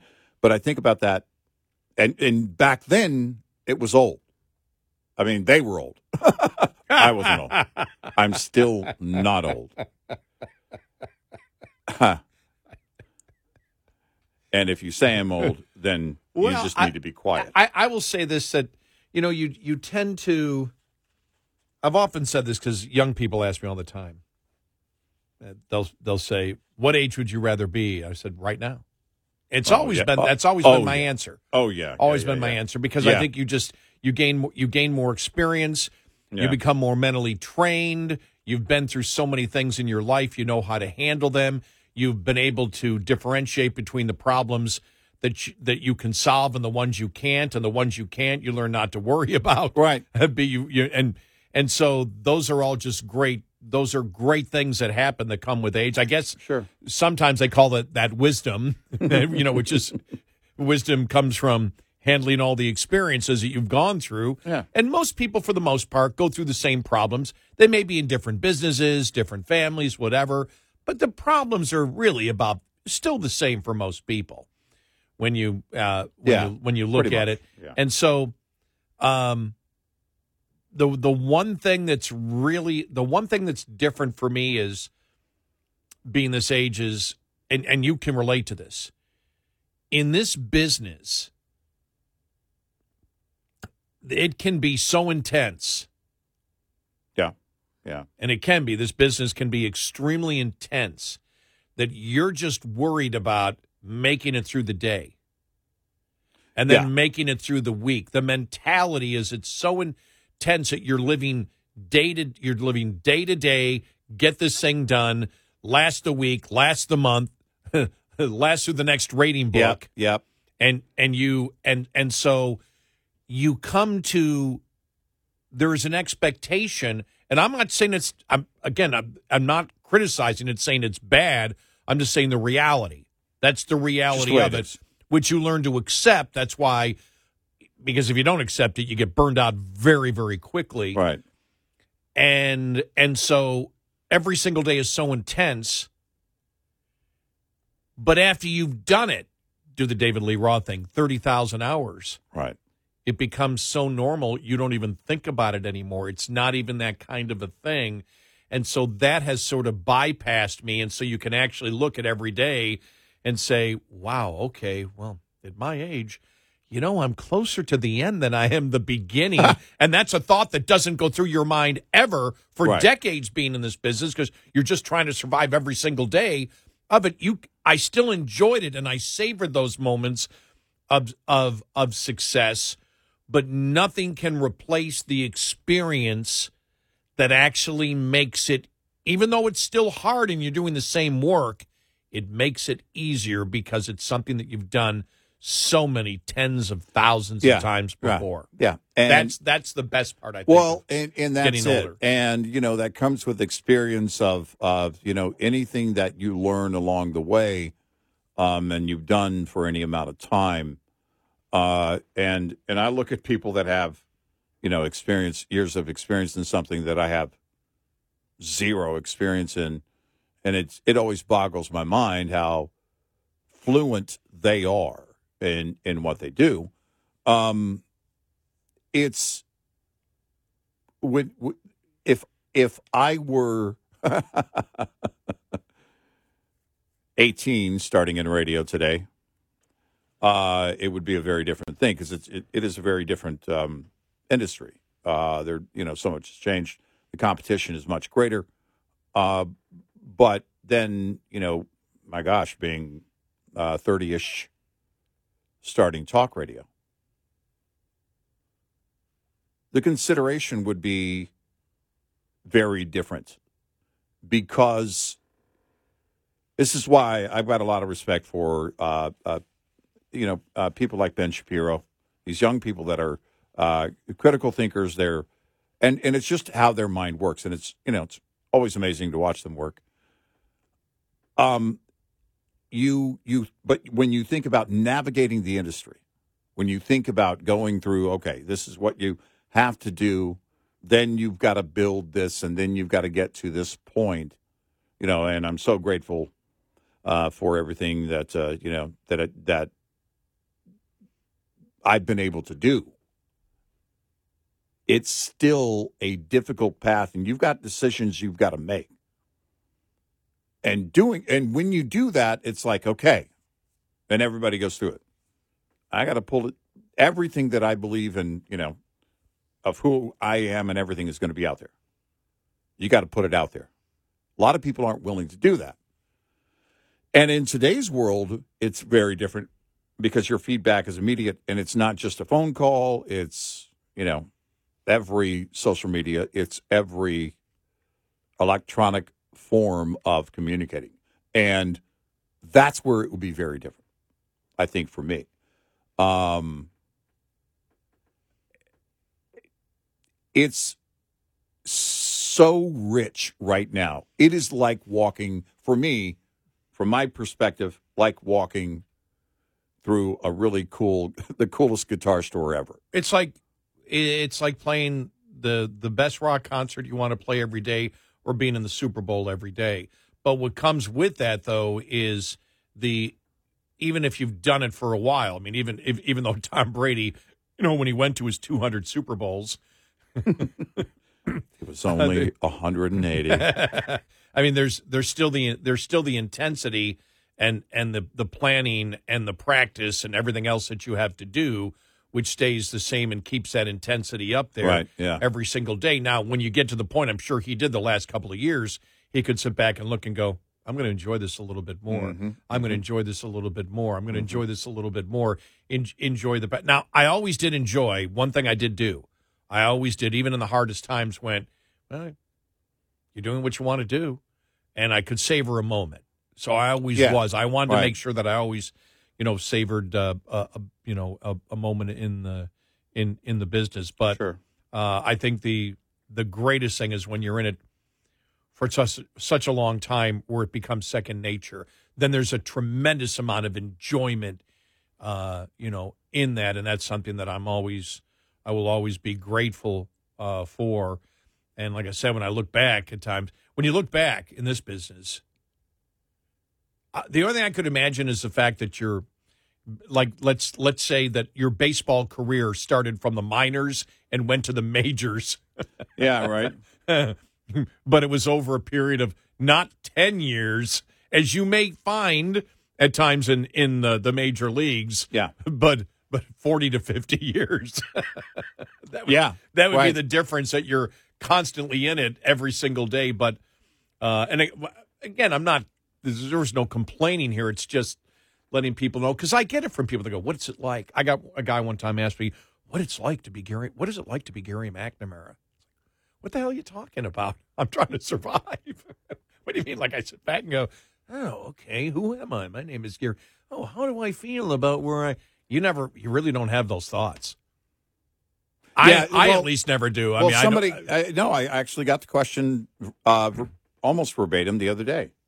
What's it like to be Eric Harley? And I said, I, I don't know.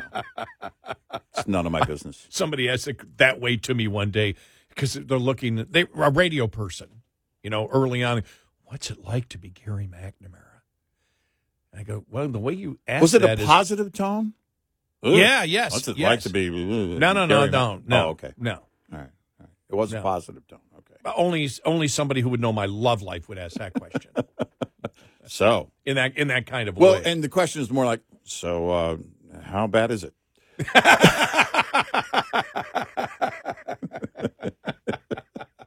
On a scale of one to, yeah.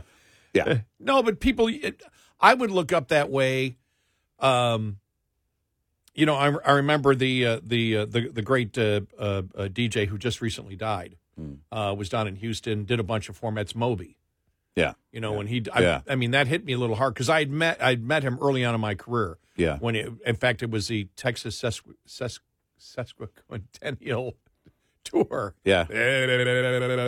mm-hmm. uh, way back in the mid 80s. And I met him, and he was just so huge. It was like, wow. And the Yeah, same thing, yeah, I, yeah, I, cause yeah, I wanted, yeah, wonder sure. what it's like to be him. Yeah, he, right, he yeah. probably would have told me the same thing. I'm trying to survive just like you, just on a bigger stage. Right. That's what it really is. Well, I mean, you know, and and those are the things um, that that, and we have we have done that. I mean, back in the old building, you know, we had some. There, there were, and I started in that building uh, doing a weekend show in May of '96. This division of our company, I started in, in May of '96, and then uh, later actually joined the company full time in December of '96. But yeah, there were these, you know, massive names, and it's like, wow, wonder what that's like, you know. Uh, Tom Joyner was in the studios Oh, yeah. downstairs. I, well, I remember. Wow. I, I remember when he used to go back and remember when he had the local show in Chicago and the local He show in Dallas, fly and he'd fly every single day back and forth. day. Yes, That's I crazy. I remember thinking that, going, "Wow!" Now I was young, thinking, "Boy, that would be great." Yeah. I was thinking of the money he was making, not having to fly every single day because he flew what from Dallas to Chicago and then back Yeah. from Chicago to Dallas. right. And then uh, uh, the late great Doug Banks. Yeah, we when we went over to uh, that studio from Arlington, we were used to be in the same offices and, and studios, uh, separate studios down the hall, but uh, same office as uh, our flagship WBAP in Texas, and then we moved over early 2012. Wow, that's crazy, man yeah. think about. Um, uh, January 2012 is where we really launched um, uh, from that studio in this division of the company. And we were in the Doug Banks studio. That was his studio. That was, and, and yeah. I had been there, you know, again from 96 and, and the whole thing and over the years. And when that was a different um, part of the building and to be in his studio was, it was just absolutely great thinking, wow, you know, some really great radio happening. And then when we moved over here, He was in this studio. he was he, he and his staff were were using this studio. Uh, I think he was working by that time remote. no, Uh, he left his wallet here one day. And well, I know, but I think full time. He I don't think he was Yeah, here right. in the studio full time. Yeah, remember uh, it- mostly remote. But Remember, yeah. he left his wallet. We're like, Yeah. Whoa, yeah, it was huge. it was a big wallet. It was like But- it was like George Costanza's. Yeah, exactly. No, But uh, he and and he is missed greatly in this Yeah, industry and of course by his fans. But yeah, just amazing to think about. eight six six ninety red eye. We'll be right back with more Red Eye Radio with Eric Harley and Gary McNamara.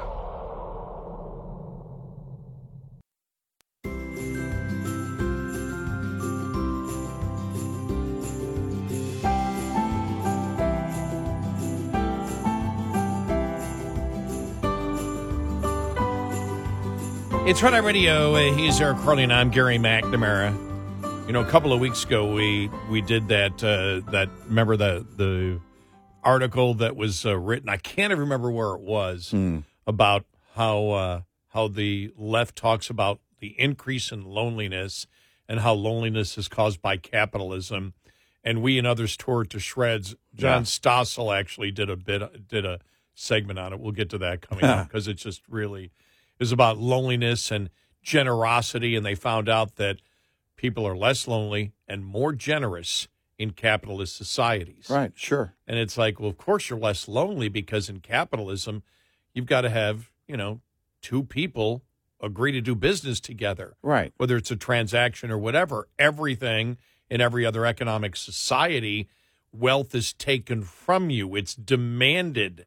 And so you're always going to feel more comfortable in a society where you're negotiating with someone else. Sure. And it's all voluntary. Right. The exact opposite of what the media tends to tell you. So we'll have that coming up.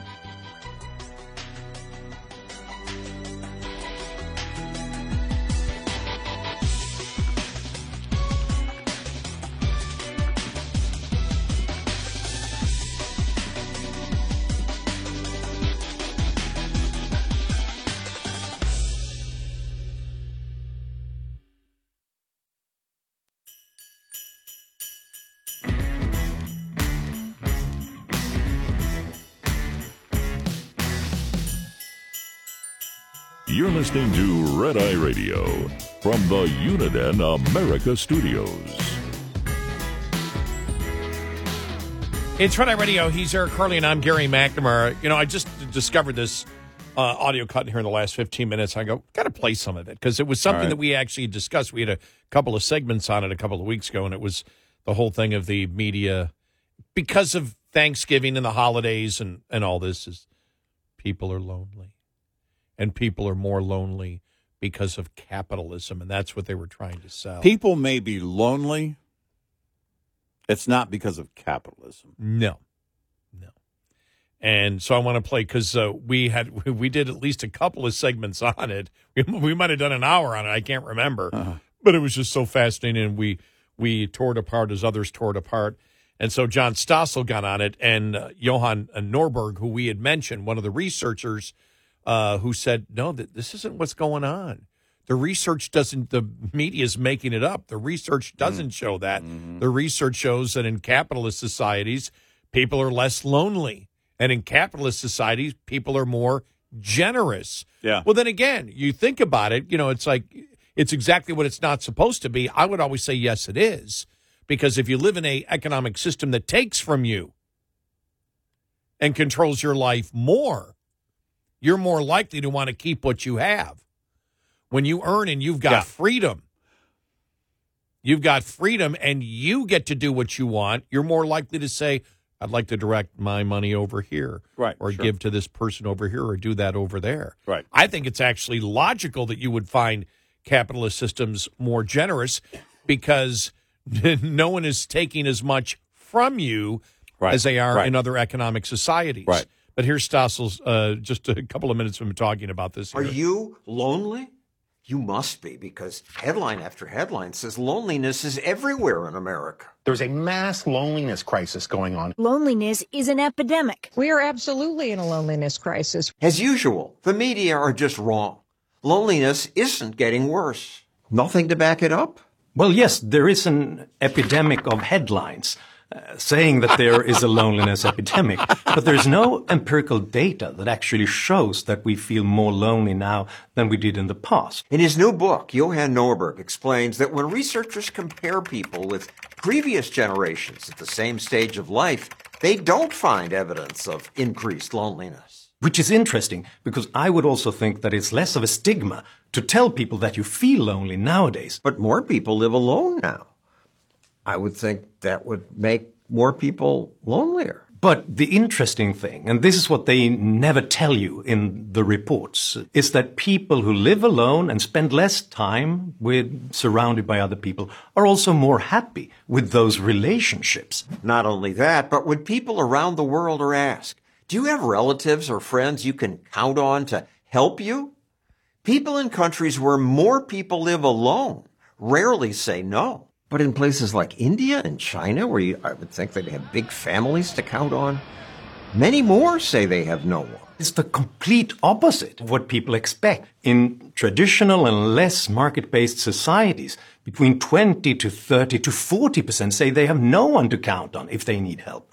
Whereas in the richest and most individualist societies, it's in the low single digits. It's the opposite of what the scaremongers tell us which is that capitalism makes us feel lonely and empty inside. One of the huge sources of loneliness is capitalism. Capitalist values of ruthless greed and competition. The material incentives of capitalists isolate us from nature, each other, and ourselves. It's a miracle we aren't even lonelier. I understand why those charlatans get an audience because yeah, at times we all feel lonely and life and relationships are hard. But Norberg's new book points out the many ways capitalism makes life better, including making people less lonely. Every poll we're looking at shows that people say that they're less lonely in the most market oriented societies. The Human Freedom Index ranks how free and market oriented societies are. Not only are people less lonely in these capitalist countries, but if you increase freedom by one point, you reduce loneliness levels by six percentage points. Under capitalism, people compete. Sounds divisive. Sounds like it would pull us apart. Feudalism, communism, fascism, that's divisive. That's all based on getting resources by taking them from somebody else. What capitalism does is that it forces us to think about what do the other guy want? To sell someone anything, you have to please them. The most important aspect of capitalism is cooperation. And that's why you constantly hear every time you buy something this double thank you. Thank you. Thank you. You say thank you and they thank you. Thank you. It's weird. You both say thank you. You both feel you won. I'm brought up with the idea that I should say thank you when somebody has done me a service. But in the market economy, we do each other services constantly. That's how we get richer. No deal ever happens unless both parties think that they benefit more from doing that. And here's another twist to that. You argue capitalism makes us generous? It sounds surprising, and this surprised the researchers as well. For many years, lots of researchers around the world have been looking at how generous are people when they're playing different economic games. You're not allowed to communicate what you're thinking, talk about the decision you're making until you make it. There are many real life tests of that. This YouTube channel demonstrated a common experiment. Here, the host gives people $20.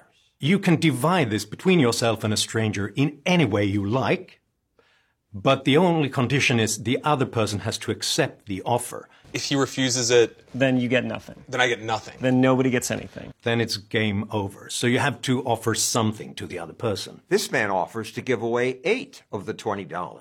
Eight dollars? Eight, eight bucks. And the 12 is yours to keep? This man gave the woman half. So you got $10 here. Is that Got your $10, yeah. Do you accept Sean's offer of $10? I do accept Sean's offer. Researchers have now done this test all over the world. And surprise again, People are most generous in capitalist societies. There you go. Well, it's. Be- I just like the way you said there's an epidemic of news stories that loneliness is Yeah, greater than ever before. right. Well, you and I have always said, how the hell do you measure that?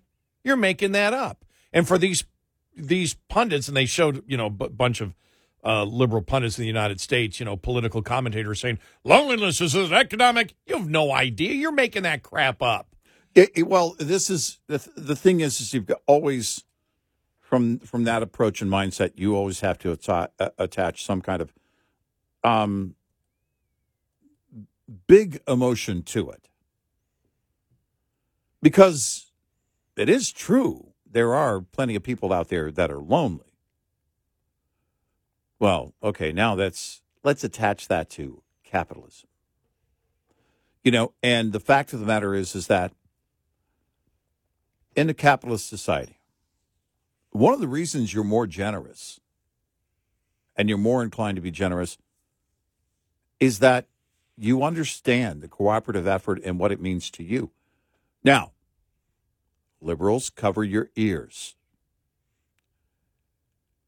The incentive is driven by what? Well, if I keep cooperating, I'm generous in that cooperation, the return is going to come back to me. Right? Um, I'm going to be, because there is, I think there is something instinctive that uh, the more success we have, the more we are driven. If you're a good person, the more you feel driven to give back. But you also understand that um, whether it's the feeling of uh, you know helping someone, the satisfaction of helping someone, or or feeling that okay, this is good for my community, this makes my community better, which makes me feel better. There is something that is driven.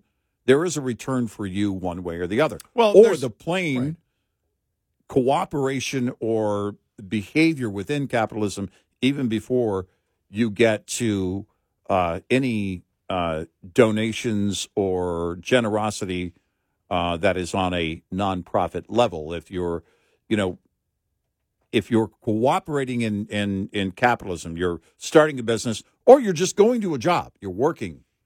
Well, you want to do a good job because you want to keep the job. You want to do a good job because you want to get a raise uh, next time around. You want to do a good job because, and there are things that are again, all right. Let me uh, let me help you with this. You understand if you're doing it right.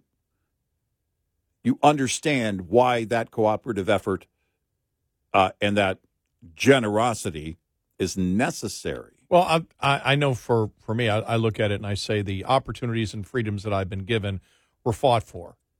That everything I have that I'm grateful for, somebody fought for. So I understand that somebody was willing to sacrifice for me. Mm-hmm. And they got nothing out of it except what did they get out of it?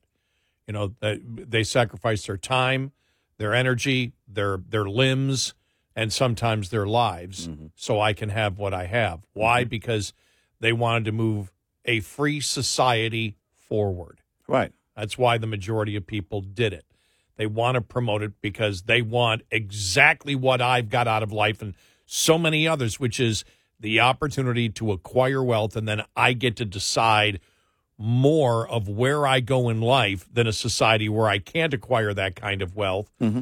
And the recognition that that's what moves everything along, which will not only give me a better life, but your kids a better life in the future your you know my, in my case my nieces and nephews a better life in the future you're looking at what advances everything and i know one of the homeless shelters that i work with that i'm a huge fan of it's a local one near me it's not they just don't feed people the, the entire process is if you want to get out of the situation you get out of we will provide you mm-hmm. the resources to become independent and productive Right. again. Right. To me, they're giving more than food and and shelter, temporary food and shelter, which is fine in many cases, but they're giving people hope. Mm-hmm. And that's what, you know, I had I had hope and I had people that helped me along my way, not necessarily monetarily or financially, but people that believed in me. Mm-hmm. And and you know, and so you pass that on if you want to have a productive society. I view that in my best self-interest for the promotion of society for the future generations Well, behind and us. that's it. And that's what, you know, if you look at philanthropy, that's what, if you're, again, that's the, incentive is that. You know, I had a hmm, liberal acquaintance years ago. I mean, he was really angry when we were talking one time about philanthropy. But you conservatives only do it for the tax write off. It's like, and then someone had to correct him on a couple of things that assumptions that he made about me. We didn't at that point didn't know each other as well as we do now, especially after that conversation. And he didn't he assumed things about me and about my life and facts about my life eh, that you know was was uh, false and but his mindset was you wouldn't do it without the tax deduction. Well, I don't get the tax deduction now and I still do it. I, I understand that that is an incentive. I'm not saying it's not. But you're driven on the larger level uh, volunteering, giving of any kind, generosity, even if you're not, if it's not with a nonprofit organization, just within your neighborhood. Because you understand that that sets the foundation going forward. I mean, there is something to that whole pay it forward thing. And most people don't have to say it or don't have to be told to pay it forward. Yeah, I never gave one cent in my life because of a tax break. No, no, That was never the motivation ever. no, no, because you know when you when you start learning and be, being in the media, you, you learn very quickly about nonprofit organizations. You work with them, you know, a lot as a part of the job. But as you learn that, you understand, my gosh, there's a ton of work that goes into this, which requires a lot of help from a lot of people who aren't even doing the work. They have to give money, they have to make this financially possible. And so, between volunteers and donors, none of this would happen. And to me, that's all a positive. 866 90 Red Eye. Coming up, more with Gary McNamara and Eric Harley. It's Red Eye Radio.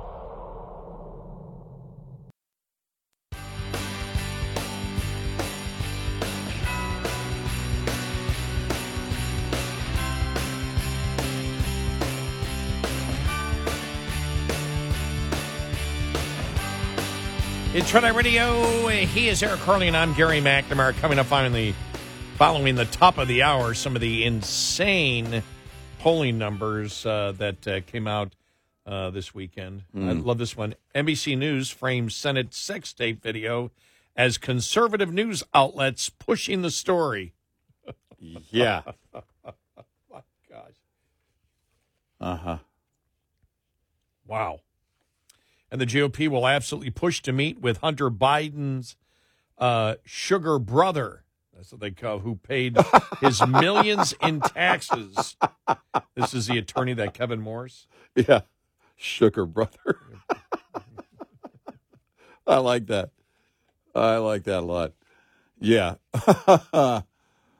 well, um, things are going to get interesting. They're really going to get interesting as as 24 begins on both that whole thing with Hunter, James, Joe, and the whole Biden Yeah, family. get interesting. Sure and then, is. of course, Yep. election 24.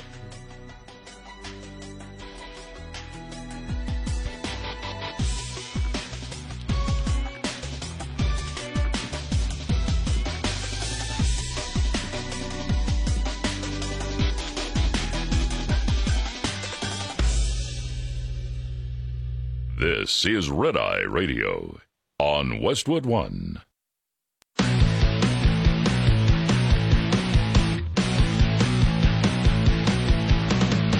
Now, it's Red Eye Radio. Gary McNamara and Eric Harley talk about everything from politics to social issues and news of the day. Whether you're up late or you're just starting your day, welcome to the show. From the Uniden America Studios, this is Red Eye Radio. All across America and around the world, we are Red Eye Radio. He is Eric Harley, and I'm Gary McNamara. Good morning. Thank you so much for, as always, being here.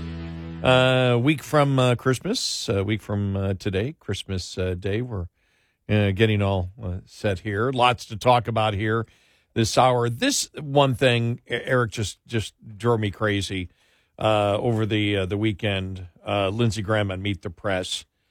Israel will have to accept a two state solution to normalize ties with Arab countries. What? Lindsey Graham is not stupid. Lindsey Graham knows that number one, Israel does not want a two state solution. Right. Hamas does not want a two state solution. No. Uh, the Palestinians don't want a two state solution. Nobody wants a two state solution. And so we know Democrats will come out and talk about a two state solution because nobody will question them. We will. Yeah. Well, I mean, but the media won't.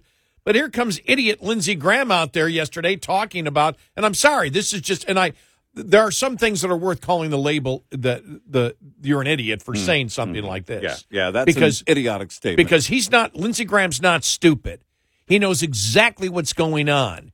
He know there's he knows there's no such thing as a two state solution. He knows that everybody in this fight, which is really Hamas, yeah, is is uh, Hamas and and Israel neither want a two state solution.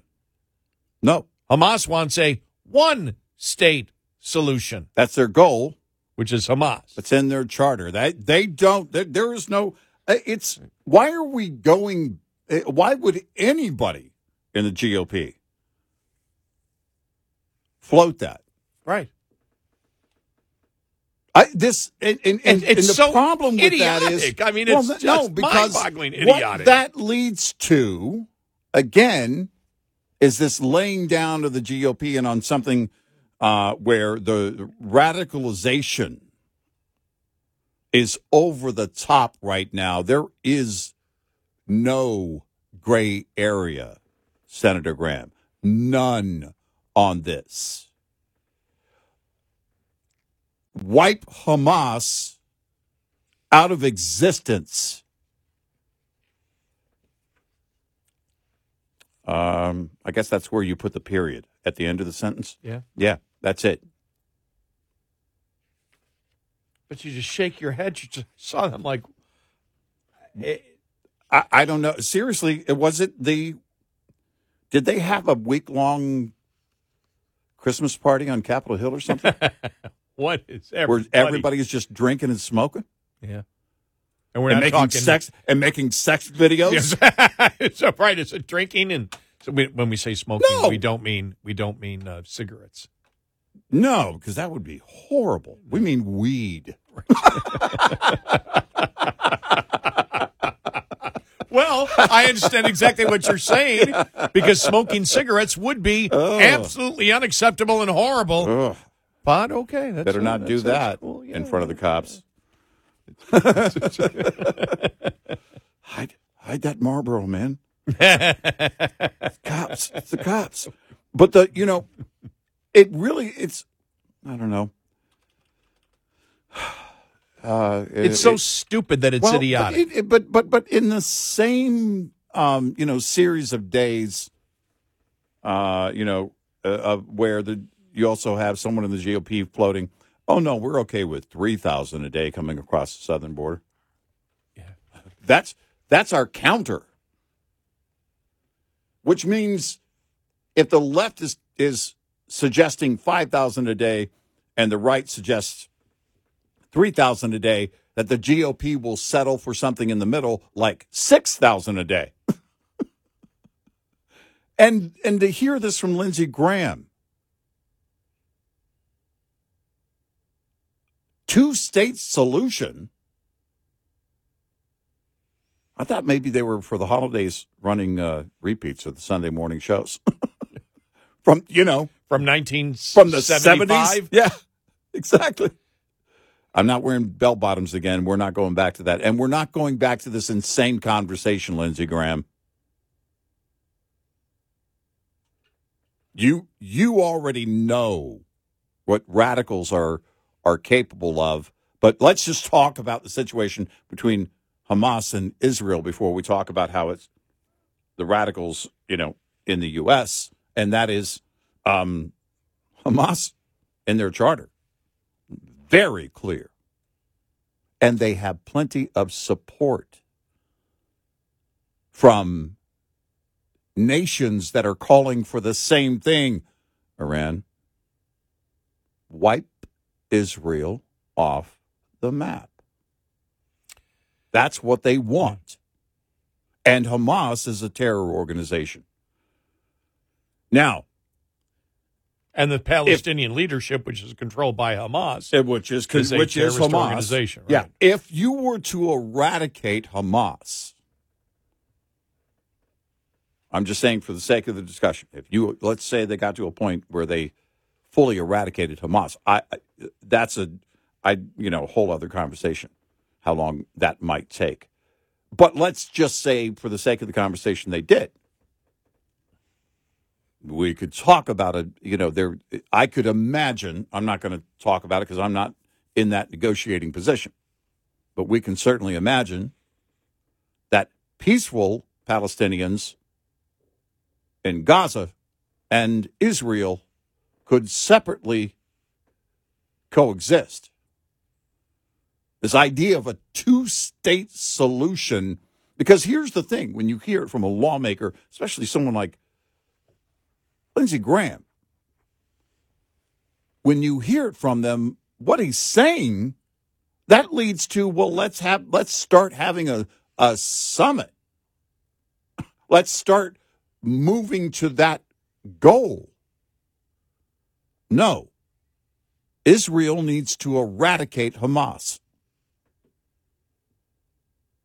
And and from there, I can't tell you, I'm not going to read into the future, but I would believe that a uh, that that Palestinians, not led by Hamas, would have a more peaceful existence in Gaza. Yeah, if it was if it was to happen that way, who knows if it will happen that way, or whether you just defeat it and whether Israel will occupy it for a significant you Yeah. know significant period of time, Right. Which then will tick off you know other uh, other uh, radical governments in the, the the Middle East. But you have no other choice after you went through. What you're trying to do is you're you're doing two things. You want to make sure that you destroy as much infrastructure to make it harder for anybody to come after you from Gaza. Mm-hmm. Whomever you want to say, whether it's Hamas or Hezbollah decides to come down from Lebanon and and and uh, Yeah. occupy. You know, who knows? Yeah, You know, right. who knows where the Islamic radicalism is is is coming from? Yeah. Uh, uh, you know where where it might come from in the future, but they are going to attack Israel. But what you're doing is you're doing two things. You're making it where the punishment for doing what they did is so great that it gives them pause to think about it. And at the same time, you're trying to destroy as much uh, of the infrastructure that they have used in order to attack you as they just as they just did. But then you look at some of the American polling here. The Harvard Harris poll conducted on December 13th and 14th. I'm reading this here from uh, Luther Ray uh, Abel from National Review on the Harvard Harris poll conducted that found 67% of Americans believe the between the ages of 18 and 24 believe that Jews as a class are oppressors. While the question posed isn't worded as well as one would hope for a survey, the question was Do you think that Jews as a class are oppressors and should be treated as oppressors, or is that a false ideology? Should probably be a true false query instead of the oppressor false ideology construction. The other age groups appear to have the moral clarity and reading comprehension to understand what's being asked of them with 18 to 24 Gen Z being a full 23 points more Jew distrustful than their next closest group, millennials 25 to 34. One has to wonder how the youngest respondents came to their answers. And they show how they asked the question. Again, it is Do you think the Jews as a class are oppressors and should be treated as oppressors, or is that a false ideology? 67% of those 18 to 24 said they are oppressors, 33% of false ideology. You go to 25 34, oppressors 44%, false ideology 56%. 35 44, 36% oppressors, 64% false ideology. 45 to 54, oppressors 24%, uh, false ideology 76%, 55 to 64, 55 or 15% believe they are oppressors, 85% false ideology, 65 plus 9% believe the Israelis are oppressors, 91% believe that is a false ideology. Digging further into the numbers, Gen Z is split 50 50 over whether they support Hamas or Israel. 73% believe that Hamas's actions were a terrorist attack. Nonetheless, 60% believe that Hamas is killing and uh, of 1,200 Israeli civilians and kidnapping another 250 civilians can be justified by the grievance of the Palestinians. In short, our young adults uh, can re- recognize terrorism. They just can't make up their minds about whether one of the most brutal and oppressive groups walking the face of the earth is out of line when it commits premeditated mass murder and rape throughout Israel's interior. To cap it all, and to fulfill Norm Macdonald's greatest fear about rampant Islamophobia following in the wake of terrorist attacks. Two thirds of the age group think that anti Semitism is growing in the U.S., but 69% think discrimination against Muslims in the United States is growing. The young man or woman, as we can see in the data shared, thinks something like the following Hamas, Hamas carried out a legitimate terrorist action against Israel because Palestinians are colonized people for whom action against their oppressor is, uh, oppressor is righteous. The American Jew is still oppressed by the white Christian monoculture, but because of his wealth and privilege, he is of lower priority than the Muslim. Oh, my God. That's the logic that they have. Yeah. To be young is to be stupid while thinking oneself intelligent. After all, uh, a young man has not uh, yet learned enough to realize that men and women far smarter than himself have already thought of and discarded everything that's bebopped through his brain lobes. Wow. Unfortunately, our youth have two inputs that make it uh, difficult to dislodge from their conceited ignorance. The first is the uh, kedge of Marxist analysis, especially the anti colonial inputs in our education systems that stress the oppressed oppressor framework. The second is the uh, uh, the curated uh, well, agitation, the agitprop that is TikTok and the subsequent reloads to Instagram, Facebook, and YouTube.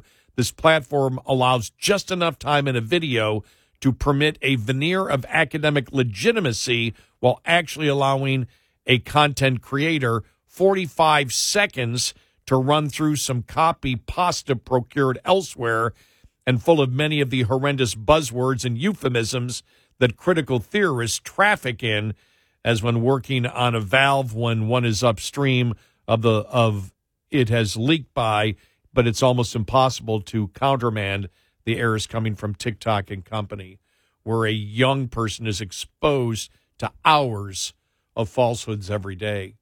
Hmm. I love it. It's the, Yeah. the theory of the the valve Yeah. past where the problem is. yeah, yeah, it's amazing. It's but understand it's also the brainwashing that's going on in our schools today. Well, no, it, it is a further. It's the indoctrination that's been going on all of their lives and longer. But I mean, if you're talking about this age group, certainly it covers all of their lifespan,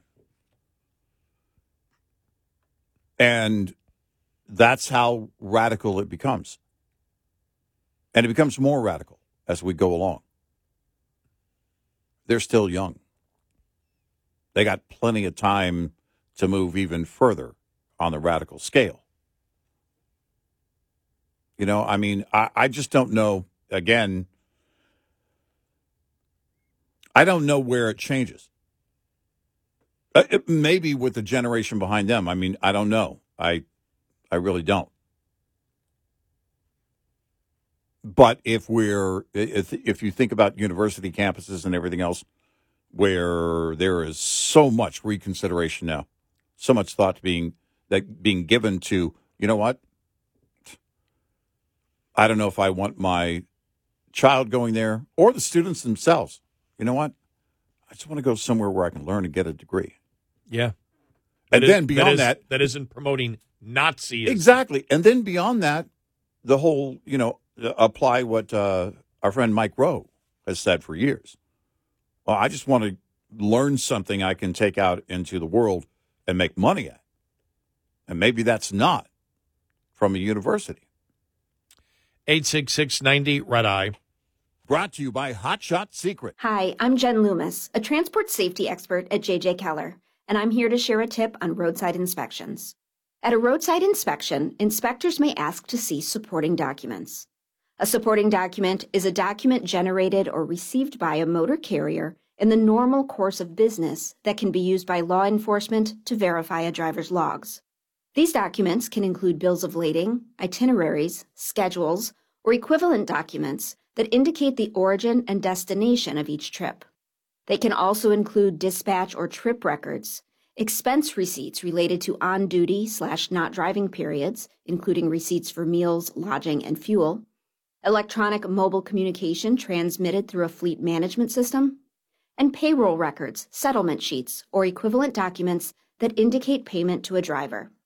Drivers using paper logs must also keep toll receipts. Supporting documents must contain the driver's name, carrier assigned identification number or vehicle unit number that can be linked to the driver, the date, the name of the nearest city, town, or village, and the time. This tip was brought to you by JJ Keller and Associates. Visit us at jjkeller.com. Lines open for your calls. 866 90 Red Eye on Red Eye Radio.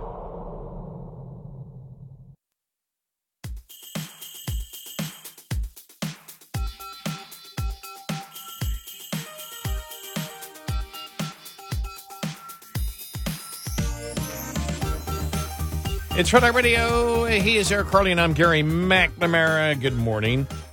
Uh, this from uh, justthenews.com. Uh, early admission applications to Harvard plummeted with 70, 17% fewer applications from high school seniors this year than last year as the Ivy League school struggles with anti Semitism and plagiarism scandals. Ah. Harvard said last week that it accepted 692 students to the class of 2028 under its early action program from a pool of 7,921 applicants, putting its acceptance rate at 8.7%. Meanwhile, in 2022, Harvard accepted 722 early applicants uh, for the class of 2027 from a pool of 9,553. So there's the 17% fewer applications. All right. Hmm. I'm wonder. I'm guessing that trend might continue.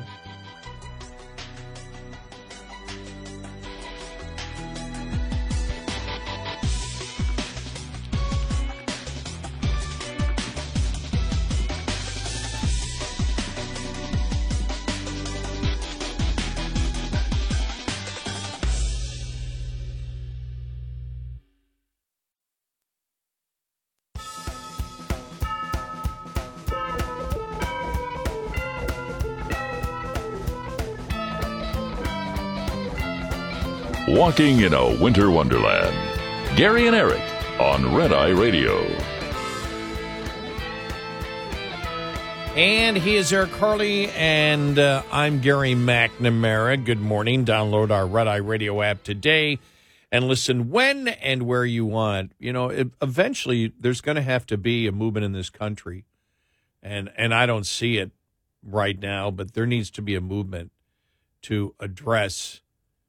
Uh, you know, the Democrats always talk about the root causes Yeah. of things, but the root cause of anti-Semitism that we're seeing today is comes directly from the Democrats' identity politics. Yeah, sure. Yeah. We have to Yeah. stop in this country if we do not if we do not teach that you treat everybody as an individual, that you that we stop treating people as a group and stereotyping people in groups that has become mainstream in the Democratic Party. Unless we stop identity politics, we're never going to get rid of the filth of Nope. racism in our Nope. society. No, we're not. That the Democrats now proudly promote, except when it gets a little bit too hot with anti Semitism. And then mm. still, many of them proudly promote it. Not all, but many do.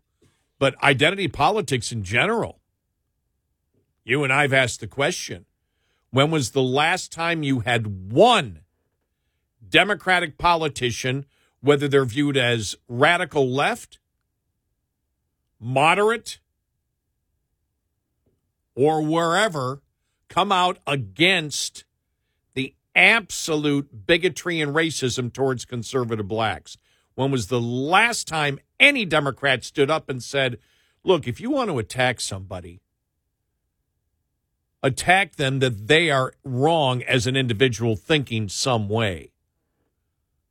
But to judge all people that are black and conservative as being not of their own race is just bigoted and racist beyond all means, and that needs to stop. Do you know of one Democrat No, that stood no, up? I was about to say I don't know. I don't know one. Not one. I mean, And, I, and I'll even start with Bill Maher now, who's going crazy over what's going on, you know, with this unbelievable anti-Semitism. You said nothing, Bill. Well, in in fact, about conservative blacks when that first started 30 years ago, a little over 30 years right. ago. That and the fact that you act like other liberals, you were saying what well, well calling Trump Hitler and and this is very clear. Wow, the other guys we called Hitler, but this guy really is Hitler. We broke down what it means to to spread such fear and political rhetoric. Because what are you saying? What you want people to believe is that Trump would rise to genocide. Think about that. Right. That he is capable of what Hitler did. When you say those things, And who, And- are, the, and- and, yeah. and, and- who are the only people promoting genocide right now? the left. Yep. So, again, I don't give Bill Maher any excuses here. Uh, not only did he help build this to where it was going to come, the inevitable, and I, I don't know where it goes after this, but I, I don't know that the radical left changes much. Uh, they're not going to all of a sudden wake up, you know, uh, uh, and and say, "Ooh, "I guess you know what that was wrong. I shouldn't have done that." No. These, especially these young radicals, their indoctrination's been going on since the beginning. And I don't know how to reverse that kind of radical thought. I don't. But a society does not accept it as a whole. And that's the, you know, I don't know where it changed. I'm with you. Something has to turn around. I don't know where that is, but something has to turn around. But as long as you have people, anybody of any influence, you want to spread the fear over and over again, and you do it politically because you want to demonstrate your hatred for, in that case, one guy. Oh, this guy really is Hitler. Stop and think about what you're saying. Words have meaning. I don't claim to know the meaning of all words, but we could break that one down. That that entire thing we broke down very clearly. You're saying this person is capable, or at very at the very least, would call for the genocide of an entire people, and that is yeah. dangerous. I haven't read one editorial from a conservative that has articulated what we have, that where this all comes from, which is the identity politics, Right. which is mainstream within the Democrats. I have not seen an analysis on it, Right. and I read most of the conservative publications out there. Yeah. I just haven't seen it. I- and it's I so- haven't seen it. and it's so obvious. It's so obvious that that's what's going on. It's easy to sit there and say all Jews, isn't it? Oh yeah. Well, because it was all it was very easy for you to say all whites. It was very Right. easy for the left to say uh, that uh, uh, conservative blacks that and that's sort of the the opposite. All blacks must think alike because all whites think alike and all whites are racist. Right. And so you set people into you set people into tribes based on their skin color and based on lies. Yeah. Yeah. It's like we said, what was the other what was the any what was the reason? when Biden and the Democrats all lied about the Georgia election law, calling it Jim Crow, uh, Jim Crow 2 Mm-hmm. Jim Crow on steroids. What was the purpose of that? To create fear. The law hasn't really changed, and now they're bringing baseball back, and nobody cares. Right. Nobody's up in arms about it. Why? Why did they do it? It was a lie. Because they wish to separate people based on their physical characteristics through fear. Through fear by lying. That's as we said before when Biden was doing it, we said he's no better no better at that point with that behavior than any KKK leader or any white supremacist leader out there because they lie they stereotype and they lie in order to create racial hatred. We've been down this road before. This isn't new. Oh, yeah. Yeah. Well, to the point of voter ID. Remember when that was the Yeah. flyer? Yep. To evolving the level of uh, uh, Senator Warnock in Georgia. I don't need a Democrat. I don't even know any Democrats who are against voter ID. Let's just ignore that we ever exactly called it racist. Erase, erase, erase. Yep. And now you're by the way you're seeing it come back again. Yeah. Have you have Right. you have you Yeah. seen Yeah. the have you seen the uh the uh oh what do you call it the Hmm. uh, American Civil Liberties Union fundraising commercials? Hmm. You haven't seen them? No, I haven't Okay, that- seen I was- them. I heard about them, Yeah, but I was- haven't yeah, actually was- seen them. Yeah. Oh yeah, I, I see it Yeah. constantly. Yeah.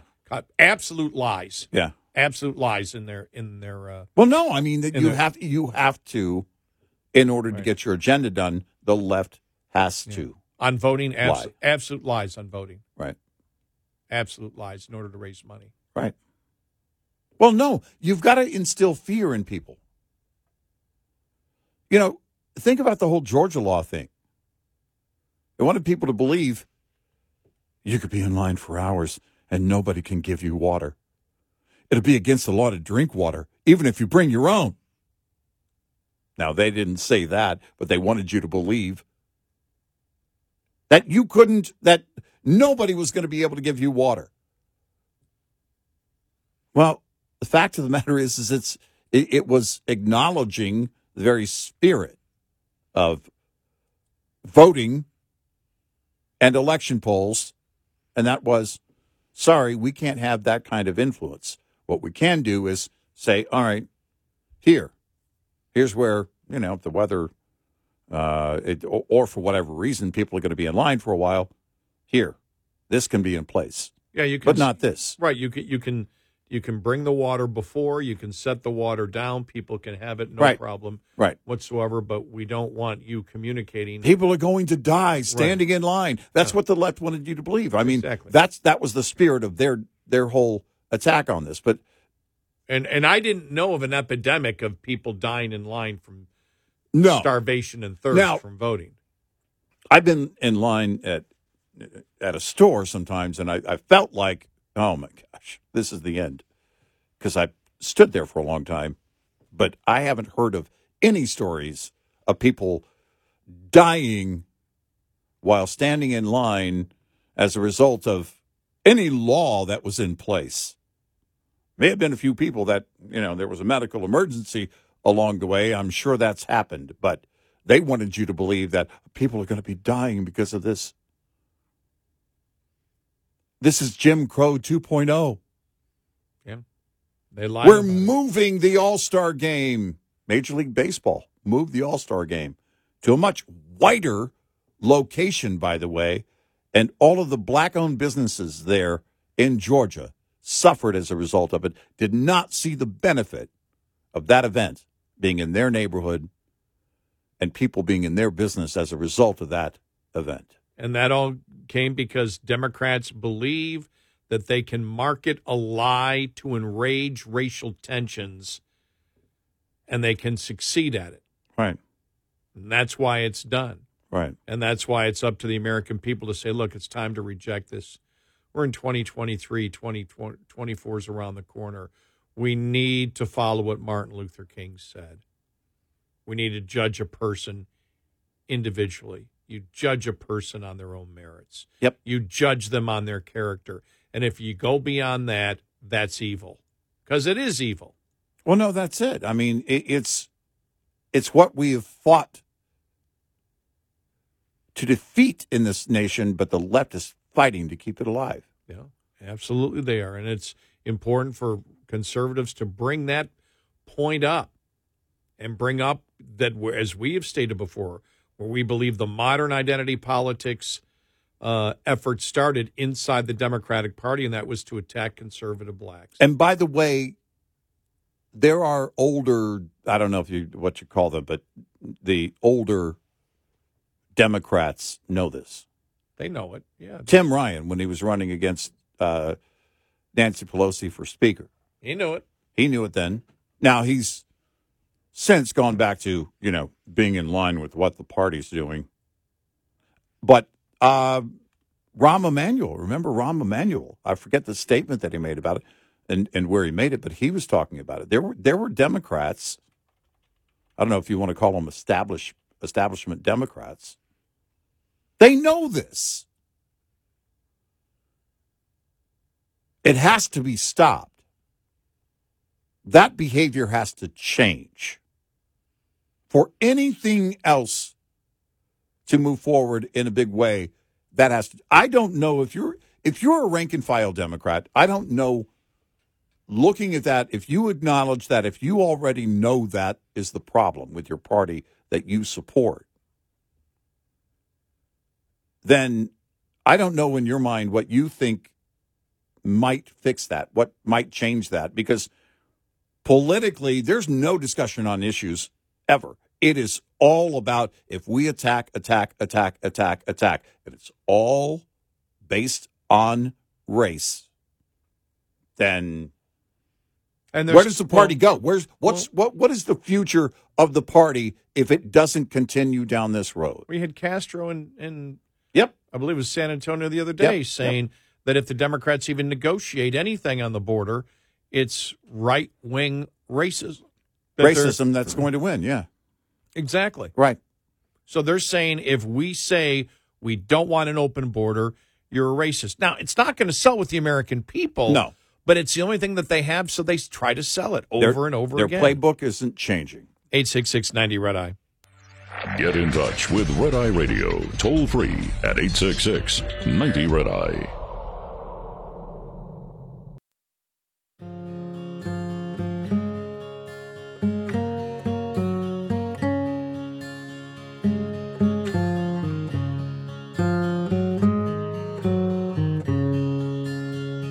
It's Red Eye Radio. He's Eric Harley, and I'm Gary McNamara. See, this beautiful Christmas music comes on, and all I can think of is let's get out of here and come back on January 3rd. Uh, goodwill and peace toward some people. Oh man, I'm going to pay for that. Oh no, I like that though. That's good though. No, no, no, because that's a Babylon Bee headline. Yeah. If they were talking about new Christmas Well, songs, I- yeah. that would be a great parody. Right. Peace on earth and goodwill uh, towards towards some, Towards a few. towards a few. Yeah. Right. You can't say men. No, I didn't want it because I knew I no, couldn't no, say you that. can't say men. It's Ooh. Mm. No, and, unless you're talking women's sports, then you can. yeah, exactly. Yes, There, exactly. there you can. But yeah, listen, from most of the people in my family to a select few of the members of your family, Merry Christmas.